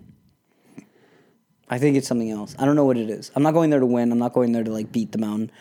Nei, nei, for det har du gjort, på en måte. Yeah, I guess, but I'm, I'm not really. I've Men, lost. men du går tilbake til den samme følelsen, egentlig. I'm going. There's something I'm going there for, and I don't know what. It, I don't know exactly if it's like, uh, but it's something. It's completing something. I'm closing the loop. Mm. Tror du at når du har vært der en gang til, så er du ferdig? No, I'm gonna do other mountains. Nei, But- men jeg mener ferdig med det fjellet. At det bare er en gang til på det fjellet. No, I think I think it's only gonna be this time. But what we are, our plan is, because I'm going with Max and Herman, uh, who you know, we've all worked together before. Ja. Um, our plan, if we can make it happen, if the weather allows and everything goes well, is we're going to do that traverse and then we're going to link it together with another traverse called Dyrhaugstraversen. And so, total, that should take us about 30 hours, maybe a little longer. I ett strekk, kjøre i ett strekk. Yeah. Døgne med å klatre ned det samme fjellet. That's, Hvor no, du it's, nesten døde? two, yeah, it's two traverses together. Hmm. And that's the goal. Uten stopp. Well, we might, there's a, there's a stone cabin in between the two. Ja. that we might take like a three hour nap in, hmm. depending on how we feel. And there we can also stop and boil up some water to save for later. Hmm. Because, you know, you just take some of the snow. Det er en sånn eh, greie med ekstremsportutøvere at eh, de gjør det helt til de dør. Sånn eh, folk som driver med sånn Hva heter det? Sånn Ja, for, for det første free climbing, ikke sant? De, yeah, yeah, yeah. de gjør det til de dør. De gjør det til de faller ned. That's right. Samme med heroinavhengige også. De skal bare ha én gang til, og well, så I mean, dør de av en overdose. I would either be doing this or I'd be doing drugs. Ja. I would either be climbing or doing drugs. But I mean, this is uh, just ja, men det er, det er sånn, hva heter de der som uh, hopper sånn, squirrel suits. Ja, right? squirrel suits, ikke sant? Det er Those liksom- guys all die. De gjør det fordi They all die. Ja, det er akkurat det, og de gjør det helt til de dør. Yeah. Ikke sant? And they, and they don't survive. You die doing that. Period. Men du gjør det helt til du dør. Det er ikke sånn at du gjør det fem ganger og så bare Ja, det var gøy. Da jeg Yeah. ferdig med det. But I mean, like, listen, if you're the guy that's first going to go and do this shit, then you're also the guy that's gonna push the limits a little bit. Hmm. But like, these kind of mountains aren't that bad. They're not that hard to climb, really. You know, I think that you know if you're gonna talk about mountains where you always die, you can die on any mountain, but there's mountains that take fifty percent of the people that climb up them. Yeah. ja, right? ja. This isn't that kind of mountain. Hmm. But it is a sign that like it's still a mountain. Yeah. And if you make the wrong decisions, then you're fucked. Hmm. You know, and I think that uh, you know maybe it, it certainly put it in me that that feeling of like I want to feel more. I talked to Thomas the other day, and he was like, he said that everything is really boring right now. Ja, ja. He was like, he just can't, nothing feels anything. He wants to go back really bad. But he said he's not going to go back for until next year mm. because he's not physically ready. Ja. But it's just, it's something about it, you know. Nothing really feels that good as, and bad. You know, I think I think that's how emotions work in the end. It's like it's not about. That's why like people stay in like really bad relationships, because it's not that it's a good or a bad emotion. It's just that there's a lot of it. Det er faktisk noe jeg har tenkt en del på. Den, akkurat den følelsen her som folk alltid, alltid, jakter å gå tilbake til, enten om det gjelder eh, rusmidler eller ekstremsport, eller som du sier er bad relationships, eller intense relationships, eller intense situations. Altså, det, det jeg har tenkt en del på, er at hvorfor gjør vi det? Og hva er det som liksom er så attraktivt med de åpenbart veldig dumme valgene, i anførselstegn, altså veldig risky valgene. Og det, er, det jeg har tenkt, er at det jeg har konkludert med, er at de valgene, f.eks. når du klatrer der du klatrer, da, som du har lyst til å gjøre igjen Du er aldri mer i live her og nå per sekund. Da. Du er aldri så her. Liksom, nå er du her. Du er her, liksom. Sant? Nå er det sånn, nå er vi her, tiden går. Det er liksom, ja, faen, det er sol ute. Er, vi sitter i sofaen, vi slapper av. Mens når du er der, så er du så jævlig der òg, da. Du er ett sekund unna å dø hele tiden. Du er så intenst akkurat her, da. Ikke sant? Det er derfor man mediterer, det er derfor man ruser seg, det er derfor man driver med ekstremsport. Det er derfor man eksempel driver med all mulig sport. da Når du er intenst inne i en fotballkamp, ikke sant? Og la oss si at du spiller Champions League-finalen, ikke som ikke er en ekstremsport, det er fotball. Men da kan du være så intenst inne i gamet, så intenst inne i her og nå, at selv om du forstuer eller brekker en finger, så er dette så viktig for deg. da. Og du er så intenst inni at alt annet har ikke så mye å si. Det er bare la meg komme nærmest det eh, La meg komme nærmest mulig følelsen av å være i livet akkurat her og nå, akkurat dette sekundet. Yeah. Og det er det man jakter hele tiden. Den, den vil man ha igjen. Da. Den følelsen av å være mest mulig her. Mm. I det øyeblikket. Og det er det meditasjon og alt det der også er. ikke sant? I mean, Prøve å komme inn i det sånn Hvor, hvor nærme her? Hvor her kan jeg være, da? And I think I think as close to death as possible Yeah. is how close you can get to being right here, right now. You know, and um, Ja, ja jeg tror det. I definitely wasn't thinking about what I was going to eat for lunch tomorrow when I was there. You know, I wasn't thinking about any of my problems because they didn't exist. I only had one problem. husleie. I had one fucking problem there, and that was not dying. and um, it's a great feeling in a way, you know. And you do feel incredibly alive. Ja. and I think that's also like I think when I did that free solo as well, it was like trying to feel that feeling again a little bit. I think a part of me was like because I, I remember the moments before I was going to do it, I didn't say it to anybody. I was just like, it was like this excitement, this incredible excitement, and it was just like, oh, I'm gonna, I'm gonna get there. And I remember going halfway up, right, and there was a ledge where I could sit down, and I just sat there and I looked out, and I was just like, scared mm-hmm. a little bit scared. wasn't shaking, but I was scared. I was like, I was like, oh. I felt really good. Hmm. And then I put on some gloves. Like these gloves for climbing crack routes. So the crack route is like it's just like a crack in the mountain. Because the rest of it was just a crack that was like pretty straight up and down. And I just climbed the rest of it, and it felt amazing. And when I got to the top, it was like the most intense adrenaline and and like it, it it's that thing where I was just like just like awake, completely awake in there, and then and it lasts for a while surprisingly. Mm. like you know, it's a good drug. Ja. Nei, altså Det blir vanskelig for meg å på en måte relatere, men jeg kan veldig Jeg føler i hvert fall at jeg, jeg At jeg har en ganske grei sånn forståelse for det, da. Og eh, jeg tror alle på en måte har det til en viss grad. Alle har vel det sånn egentlig. Og jeg tror man eh, vet på en måte innerst inne, kanskje litt ubevisst, da, men vet innerst inne at man ikke helt lever med mindre man har sånne øyeblikk. Og at man prøver å finne sånne øyeblikk på forskjellige måter. Da. Noen driver med klatring, noen driver med fallskjermhopping, noen driver med dødsing, noen driver med rusmidler, noen driver med meditasjon. Noen eh, løper maraton, ikke sant. Men alt handler liksom om å være sånn nærmest mulig, altså pushe seg selv til grensene for for å føle og være mest mulig in the moment.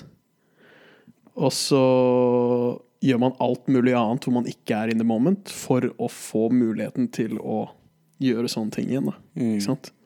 Ikke sant? Du jobber jo på en måte nå for å fortsette å leve sånn at du kan ha sånne øyeblikk hvor du er nærmest mulig å være i in the moment. Yeah. Ikke sant? For det er der verdien ligger, liksom. Det er der meningen ligger, på en måte. Og det er litt fascinerende, for at, at meningen med at du fortsetter å leve nå, og betale husleie og liksom jobbe og alt det der, er for å være nærmest mulig døden uten å dø. Ja. it's kind of stupid. Ja, det er, men men det, det er jo ikke sånn unikt for deg, det er, men det er bare sånn Det er veldig unikt for akkurat det du driver med, på en måte. Ikke sant? Det er, det er fascinerende greier. Altså. Well, I think I think we can harbor, uh, harken back to our other conversations we've had. That is where we said I think a specific thing that I think reigns true is that you know uh, most men and women die long before they're put in the grave. Hmm, hmm. Do you know what I mean? Hmm, and I think for me, it's a goal that I'd like to die when I die. You know, I don't want to die at 30 emotionally. And if that means that I have to risk my life to some degree, I'll happily do so. Hmm. You know, because that hmm. seems that's what's necessary for me to do. Hmm. And I'm not saying that that is for everybody. You know, everybody has their own. You know, some guy fucking can, you know, get his high off of painting miniature uh, for some like the board game, and that's great. You know, if you can do that. But I can't. You know, if I spend more than a day sitting at home, I just get an itch, dude. You know, I have to be out doing something. Ja, faktisk. Og når du sier det, så tenker jeg på sånn um, Kanskje det egentlig er færre enn man tror, men samtidig tror jeg det er majoriteten av mennesker som på en måte ikke har det, den kanalen der, ikke har det utløp, ikke eh, tar noen rusmidler, ikke driver med noen ekstremsport, ikke egentlig utfordrer seg selv i form av trening eller eh, læring eller noen ting. da Ikke pusher noen grenser i livet sitt hvor de føler sånn at de er ekstremt her og nå. da Ehm, At de kanskje utvikler på en eller annen måte litt psykiske lidelser som er litt sånn De vet ikke helt hvor det kommer fra. For eksempel da depresjon. De vet ikke hvorfor de er deprimerte. De bare ah, 'ingenting i mening', jeg, jeg gjør ingenting som pusher meg. eh, Jeg strekker meg aldri etter nye mål. Sånne ting. Ja. Eller for eksempel ting som eh, OCD. Ikke sant? Sånn åh, oh, jeg har ingenting som pusher meg. Jeg trener ikke hardt, jeg har ikke ekstremsport, jeg driver ikke med rusmidler. Men jeg er jævlig opptatt av at det alltid skal være helt skinnerent hjemme. Så Ja. hvis det ikke er det, så klikker jeg helt. ikke sant? Men hvis det er helt skinnende rent, så er det sånn åh, nå føler jeg meg dritbra. For nå er det ikke et eneste eh, støv i huset mitt. ikke sant? Mm. Og så er det støv, og så bare sånn å faen, nå må jeg jobbe. Og der er det. Der er jeg tilbake. Mm. At det er sånne At det kanskje At kroppen på en måte prøver å si at du må få utløp for et eller annet, fordi at du er ikke Du klarer ikke å leve her, da. Du klarer ikke å finne det utløpet for å være ordentlig, ordentlig i livet. Da. Så kommer kanskje ting som midtlivskrise sterkere for disse folka også. Ja. For de har levd i en sånn sky av 9 til 4 i 40 år. Så bare sånn, faen, jeg har jo aldri pushet meg selv.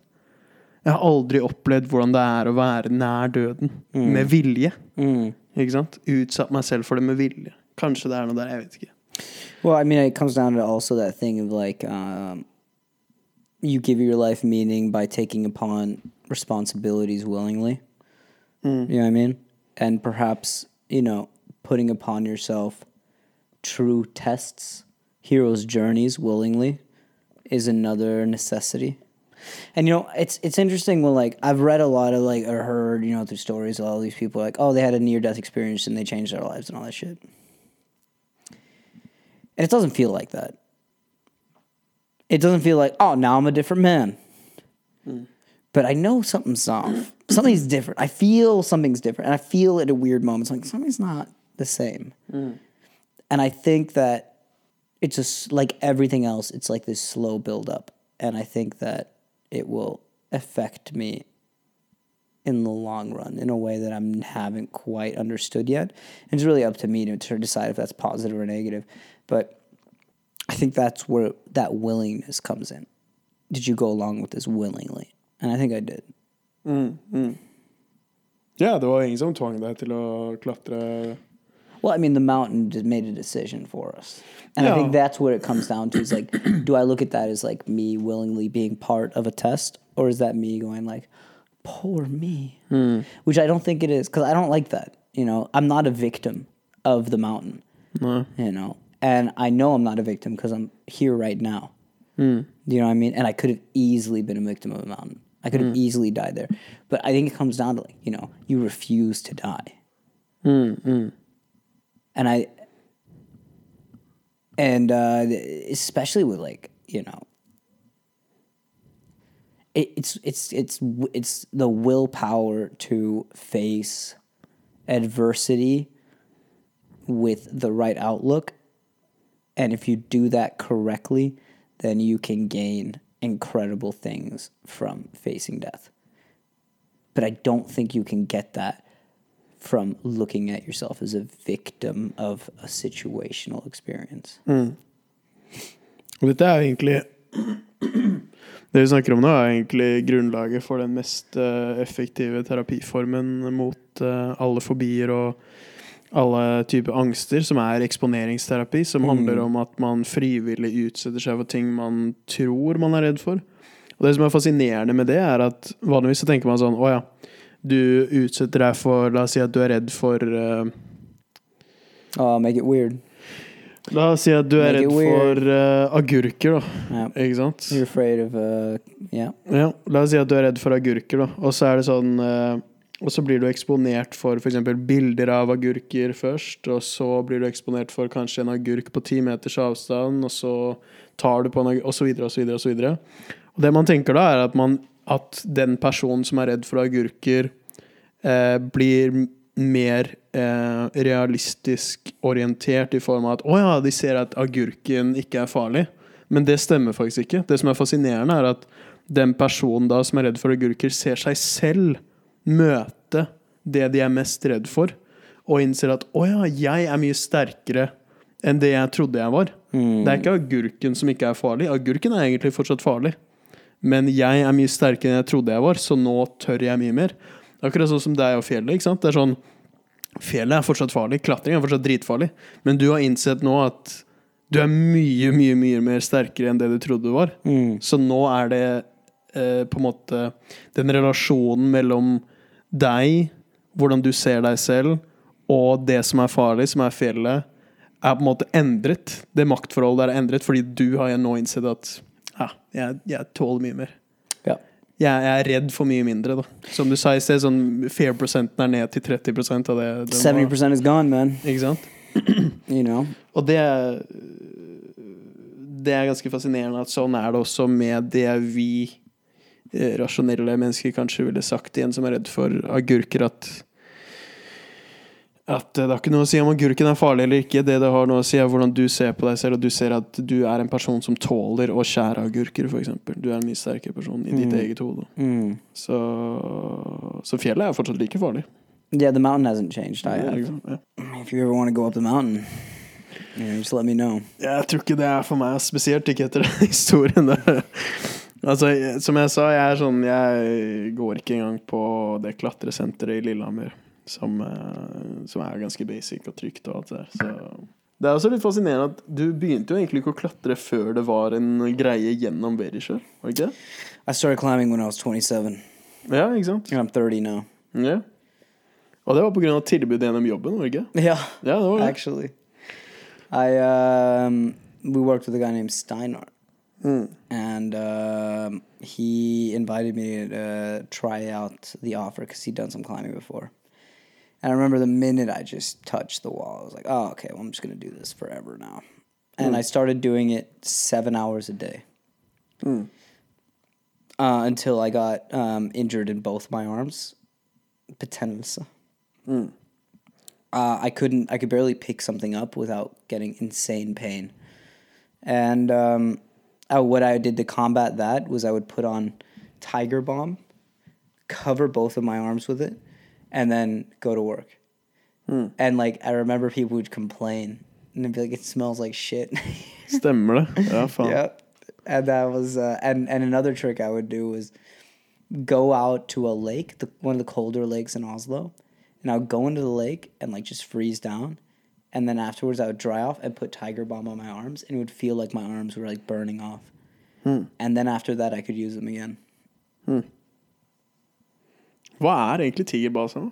Det er sånn eh, Uh, I don't know, dude, but it det, er, det er magisk. it's, it's a magical thing that just does something. ja. But uh, man, it- climbing just hooked me in, and now I work at a climbing center. You know, you know, I, I'm an instructor, and I I'm well coursed up. To be honest, I'm not coursed up for mountains. I'm not a mountain instructor because there's different levels. I'm an instructor for climbing inside. I'm an instructor for climbing sport outside, so on bolted routes, and I'm a trainer. So I have trainer one course, so I can train everybody up to 13 years old right? Um, but I can instruct any age, you know. Um, and but like climbing in the mountains to be an instructor there to be a guide, it's like that's a whole different world, dude. Hmm. Det er de guidene som reddet dere, liksom. Yeah. Yeah. But I mean, those guys climbed up Wet Mountain, but they didn't climb up like you normally would. You know, with one guy at the bottom securing. They did something called simul climbing, where they both climbed at the same time and put securements in between each other, which is hmm. the sketchiest way to climb up, especially in that area right there. Hmm. So I thought that was pretty cool. So like, I mean, that's like kind of the level you can get to, you know. Det er sketchy, at da må du stole på at den du deler med, også er jævlig god til å klatre, eller? And also really good to put placements Yeah. because it's the placements that'll hold you if you fall. Yeah. We simul climbed as well when we went up to on the top of the mountain there uh, when we were going along the mountain, but um, not as difficult of a climb as that is. Sjukt. Transition. Transition. Når jeg gikk oppover her, du bor på Jar nå, Elevate Yar. That's right. så And my address is. Nei, men, men eh, jeg tenkte faktisk på det når jeg kom opp hit med alt utstyr og sånn, så tenkte jeg at faen, du bor jo egentlig i et veldig sånn familiestrøk. Yeah. Eh, ganske langt unna av det man eh, ville kanskje tenkt på som ekstremsport. Altså typ folk som lever the van life, ikke sant. Enten om det er eh, snowboarding, eller om det er eh, squirrel suits, eller om det er klatring. ikke sant? Det er mange som bare lever for det der. Lever i en van og klatrer forskjellige steder, for eksempel.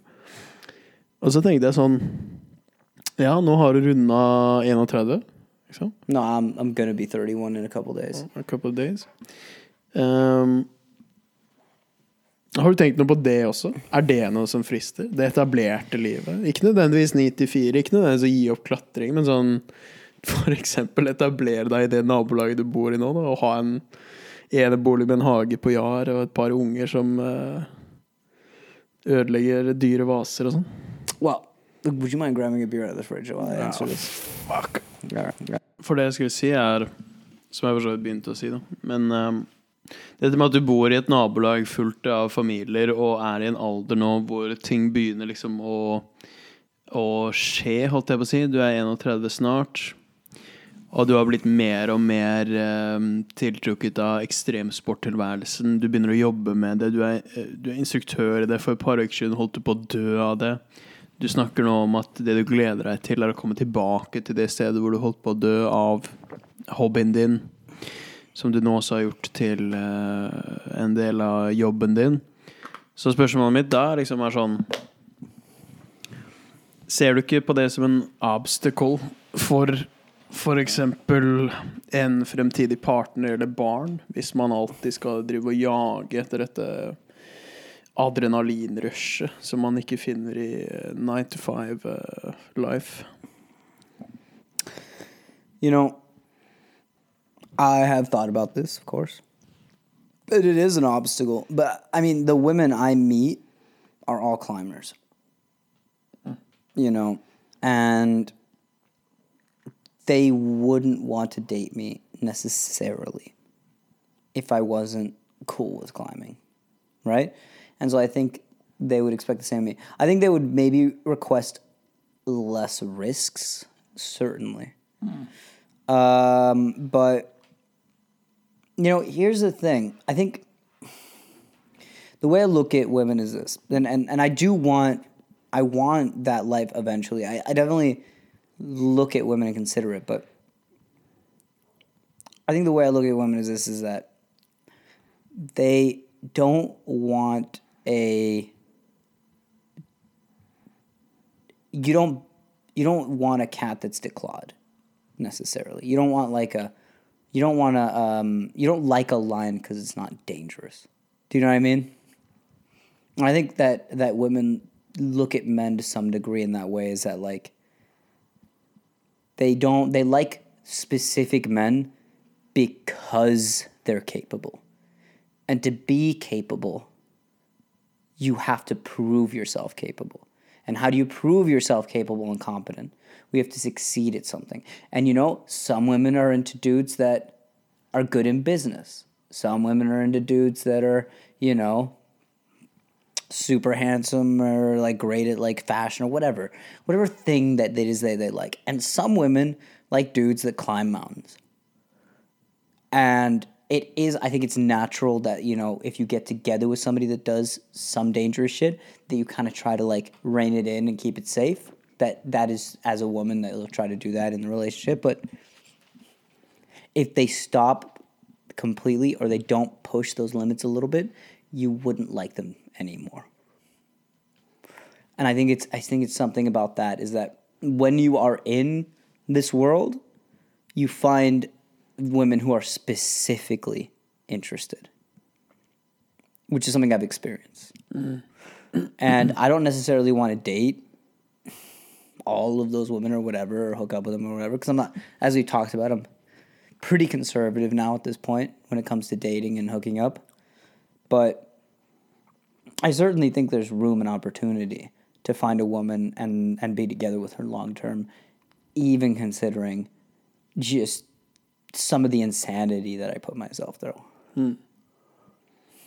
Ja, for måten du beskriver det på, så sier du jo liksom at eh, det må nesten være en uh, dame som også er interessert i klatring. Yeah, yeah, yeah. For hvis sånn Hvis jeg bare beskriver hvordan det ser ut rundt meg, da Altså, det er fullt av klatreutstyr og tau og eh, tursekker og ja. Altså, det er åpenbart Og kniver. og det er, altså, det er åpenbart at det er noen som er veldig glad i friluftsliv her, i hvert fall. There's a couple climbing books too. Ja, ok. And of course, the book of a good friend of ours. Ja, og så har du et bursdagskort som også er veldig klatreinspirert. Om man kan si det såpass. Fra vår felles kollega, for så vidt. I forgot about this one. Ja, I found this. ja Donald Duck eh, til topps med klatring. Ja, ikke sant? Så det er jo Så det er jo Det er åpenbart at det er én ting som betyr mye her, bare basert på eh, Skal man si hva som, hva som ligger rundt, da. Og um, Ja, så det må være noen Du, du føler det også? At det må være Hvis det skal funke, så må det, den partneren eh, også være jævlig interessert i klatring? Jeg tenker think Ja. I don't think that I could date somebody that doesn't, because I'm. Gonna, that's they wouldn't see me, unless they were climbing, because I would be out climbing, right? And then they'd be like, "No, let's just hang out and watch a movie." I don't have a TV. Well, Nei, det er sant. Det la jeg ikke til lenger, men det er sant, det. You know, I don't want a TV. I don't want to be here unless I have something to do specifically here. You know, I should be making food or sleeping. Or sorry about that. or uh, Or det. Ja. yeah, or you know anything hmm. else. I, I hmm. shouldn't be here just to hang out ja. because there's way better shit to do outside. Som Or å the- klatre, liksom. Yeah, I could go climbing. I could go drinking with some friends. I could go meeting a girl. I could do whatever. And if a girl wants to be in that life, then she just kind of has to join in. Hmm. I'm not gonna change. I don't think. Ja, ja. I would make compromises. Don't get me wrong. You know, we can go watch a movie at a movie theater. You know, we could hang out. You know, perhaps you can have a date home and stuff like that. But I don't want to live that life because I've seen so many people get stuck in that life where it's just nine to five, come home, fucking get fatter and unhappy, and put all your dreams right. Take all your dreams, put them in a little ball, right, mm-hmm. and put them deep inside yourself and let them fester into cancer because mm. you're never gonna live up to them anymore because you've forced yourself into a box that you're not fitting, and your girl has thoroughly turned you into a pussy, and now you're just some dude mm. that is gonna be nothing. And what's the point? You know, mm. great, you have a family, and I respect that. And I can have a family too. I can have a family, and they'll join me to the crag. You know, but I refuse to live a specific life that doesn't fit me because I don't want to be unhappy ja, ja. forever. Det er forståelig. Jeg tror alle mennesker eh, er enig med deg. Selv om de kanskje ikke vet eh, veien dit. Men eh, Nei, for, for jeg tenker liksom For eksempel uh, Hva heter den? Free Solo eller Climbing Solo eller noe? Den der minidokumentaren med Alex Hanold hvor han skal klatre El Capitan, ikke sant? Um, jeg husker jeg så den, eller jeg vet ikke om jeg så den, men er den 15 minutter lang? 20 minutter eller noe sånt? Sponsa av Northface. I literally never watched it. Ja, ok. Jeg tror det, det er i hvert fall en sånn Jeg anbefaler å søke opp Alex Hanold, Northface, uh, Climbing Solo eller sånn Free Solo. A fun, a fun um, little point. Uh, what he climbed, I think it's about 900 meters, which is also the same that we rappelled down. Mm. Men han distance. gjorde det uten noen ting, da. That's true. He use a rope. We rappelled down. Men ja, ja, det Ja. Og det som er interessant, er at med en gang han har kommet Med en gang han har kommet ca. 0,1% av reisen, så kan han faktisk dø. Så med en gang bare sånn Ja, nå er det bare 99,9 igjen, og jeg, nå kan jeg dø. Fra nå kan jeg dø. Så, um, så Nei, men jeg husker jeg så den eh, jeg, jeg tror det er det som er dokumentaren, i hvert fall. Og, og det, det som er mesteparten av den dokumentaren, er jo selvfølgelig reisen hans opp, og de har festet kameraer i fjellet, og det er folk som er festa med tau, som filmer og sånne ting. Men du, du er også et kameracrew som er nede på bakken, og folk som er på toppen. Som er vennene hans, som er teamet som har fulgt han i mange år, som er sponsorene hans, som er kjæresten hans, eller kona hans. Og alle sammen gråter hele tiden. Fordi at uh, de er så nervøse, ikke sant? Fordi at hvert steg han tar, så kan han dø. Og det er nesten 1000 meter, som du sier, så det varer dritlenge. Ja. Så hele den perioden hvor han har 99,9% igjen, hvor han er over 10 meter over bakken, så er de bare nervøse sammenbrudd, hele gjengen.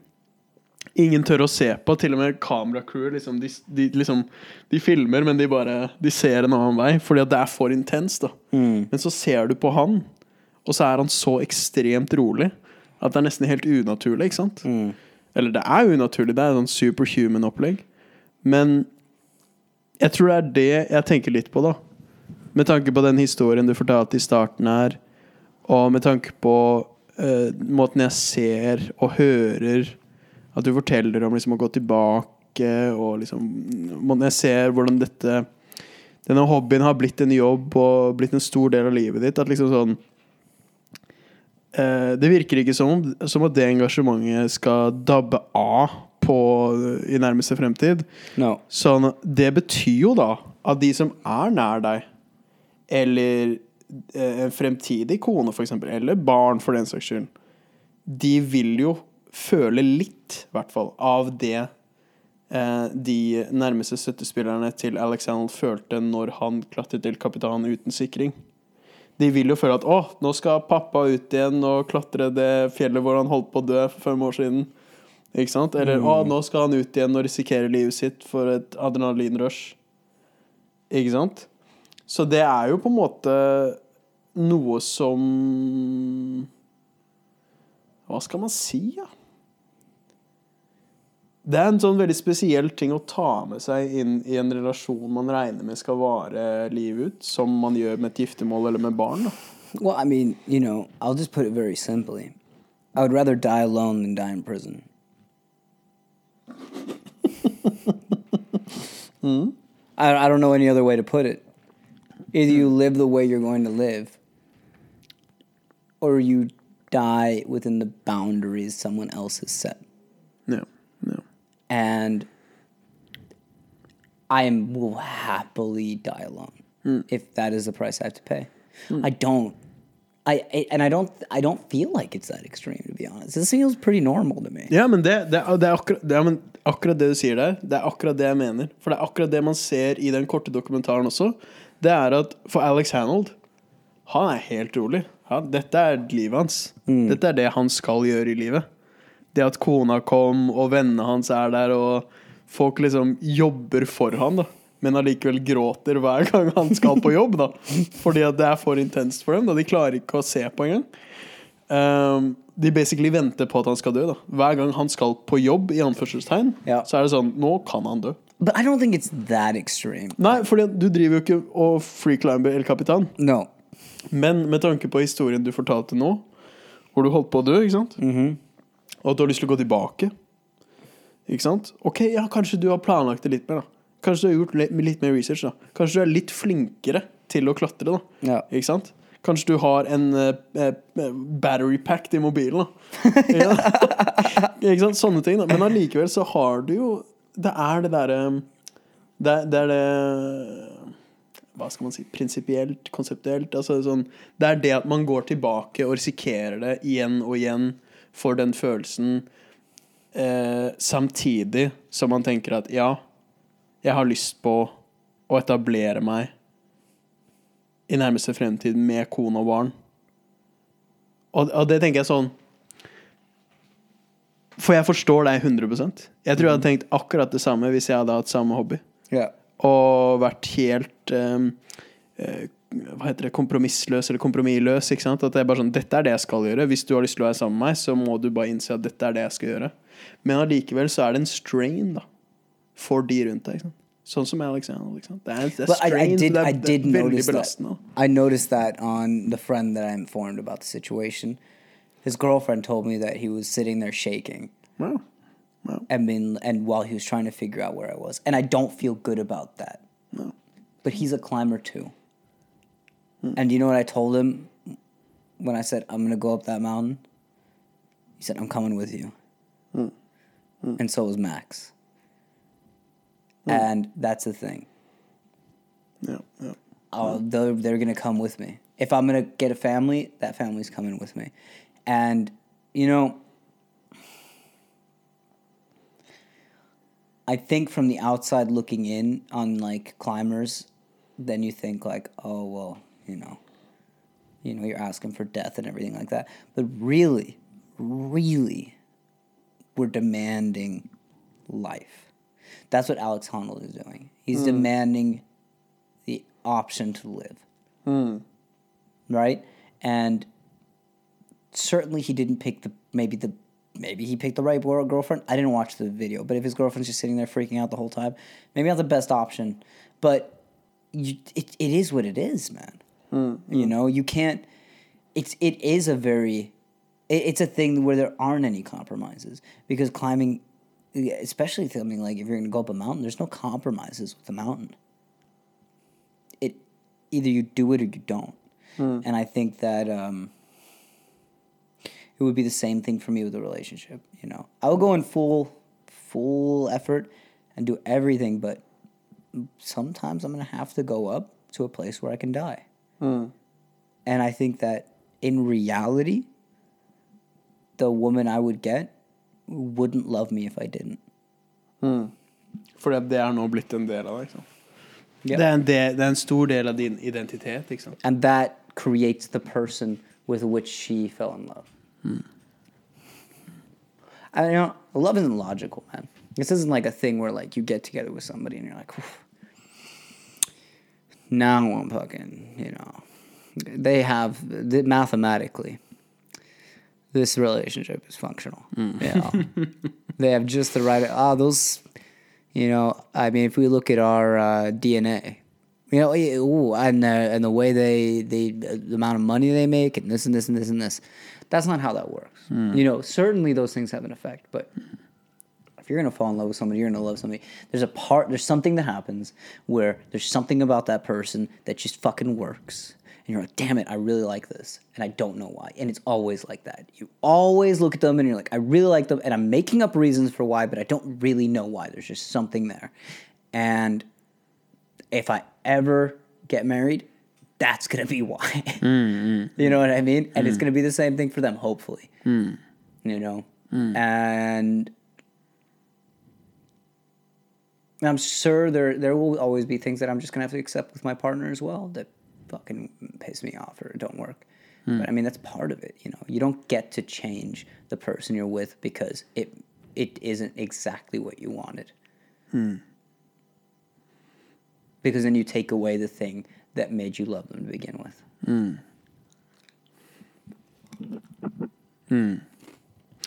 Jeg tenker at uh, det er en nice way to end. Og jeg tenker at nå har vi holdt på i et par timer. To og en halv time, tror jeg. Og jeg tenker Hvis du dør, da, ja. så tenker jeg at dette er en fin måte å ha noen final words og ende podkasten på den måten det er, med noen final words. Så la oss si at dette er headline om Dette blir litt sjukt hvis det er det også, men la oss si at dette er headline i VG om tre måneder. Du var litt for gira, ikke sant? Fordi at du tenkte at ja, det er ikke vinter før i desember. Men jo, det er egentlig vinter i november også. Men du tenkte jeg skal klatre det i november. Det var litt mye glaciers. Det gikk ikke så bra. Um, du døde. Do we really have to put those words out there right now? We just Yeah. knock on wood right now. Jesus. Det ble man. litt for realistisk. Yes. Men la oss si det. Hva, hva vil du um, Hva har du lyst til å si, da? Om eh, måten du døde på. Om valget du tok om at uh, du har lyst til å klatre fordi det er lidenskapen din. Uh, har du Hva vil du at jeg skal spille av i begravelsen din? You know the, um, you know that sound that uh, you know after those memes where people like fuck up something, and then it's like that uh, from that one show that when it ends, there's like that. Damn, what's that?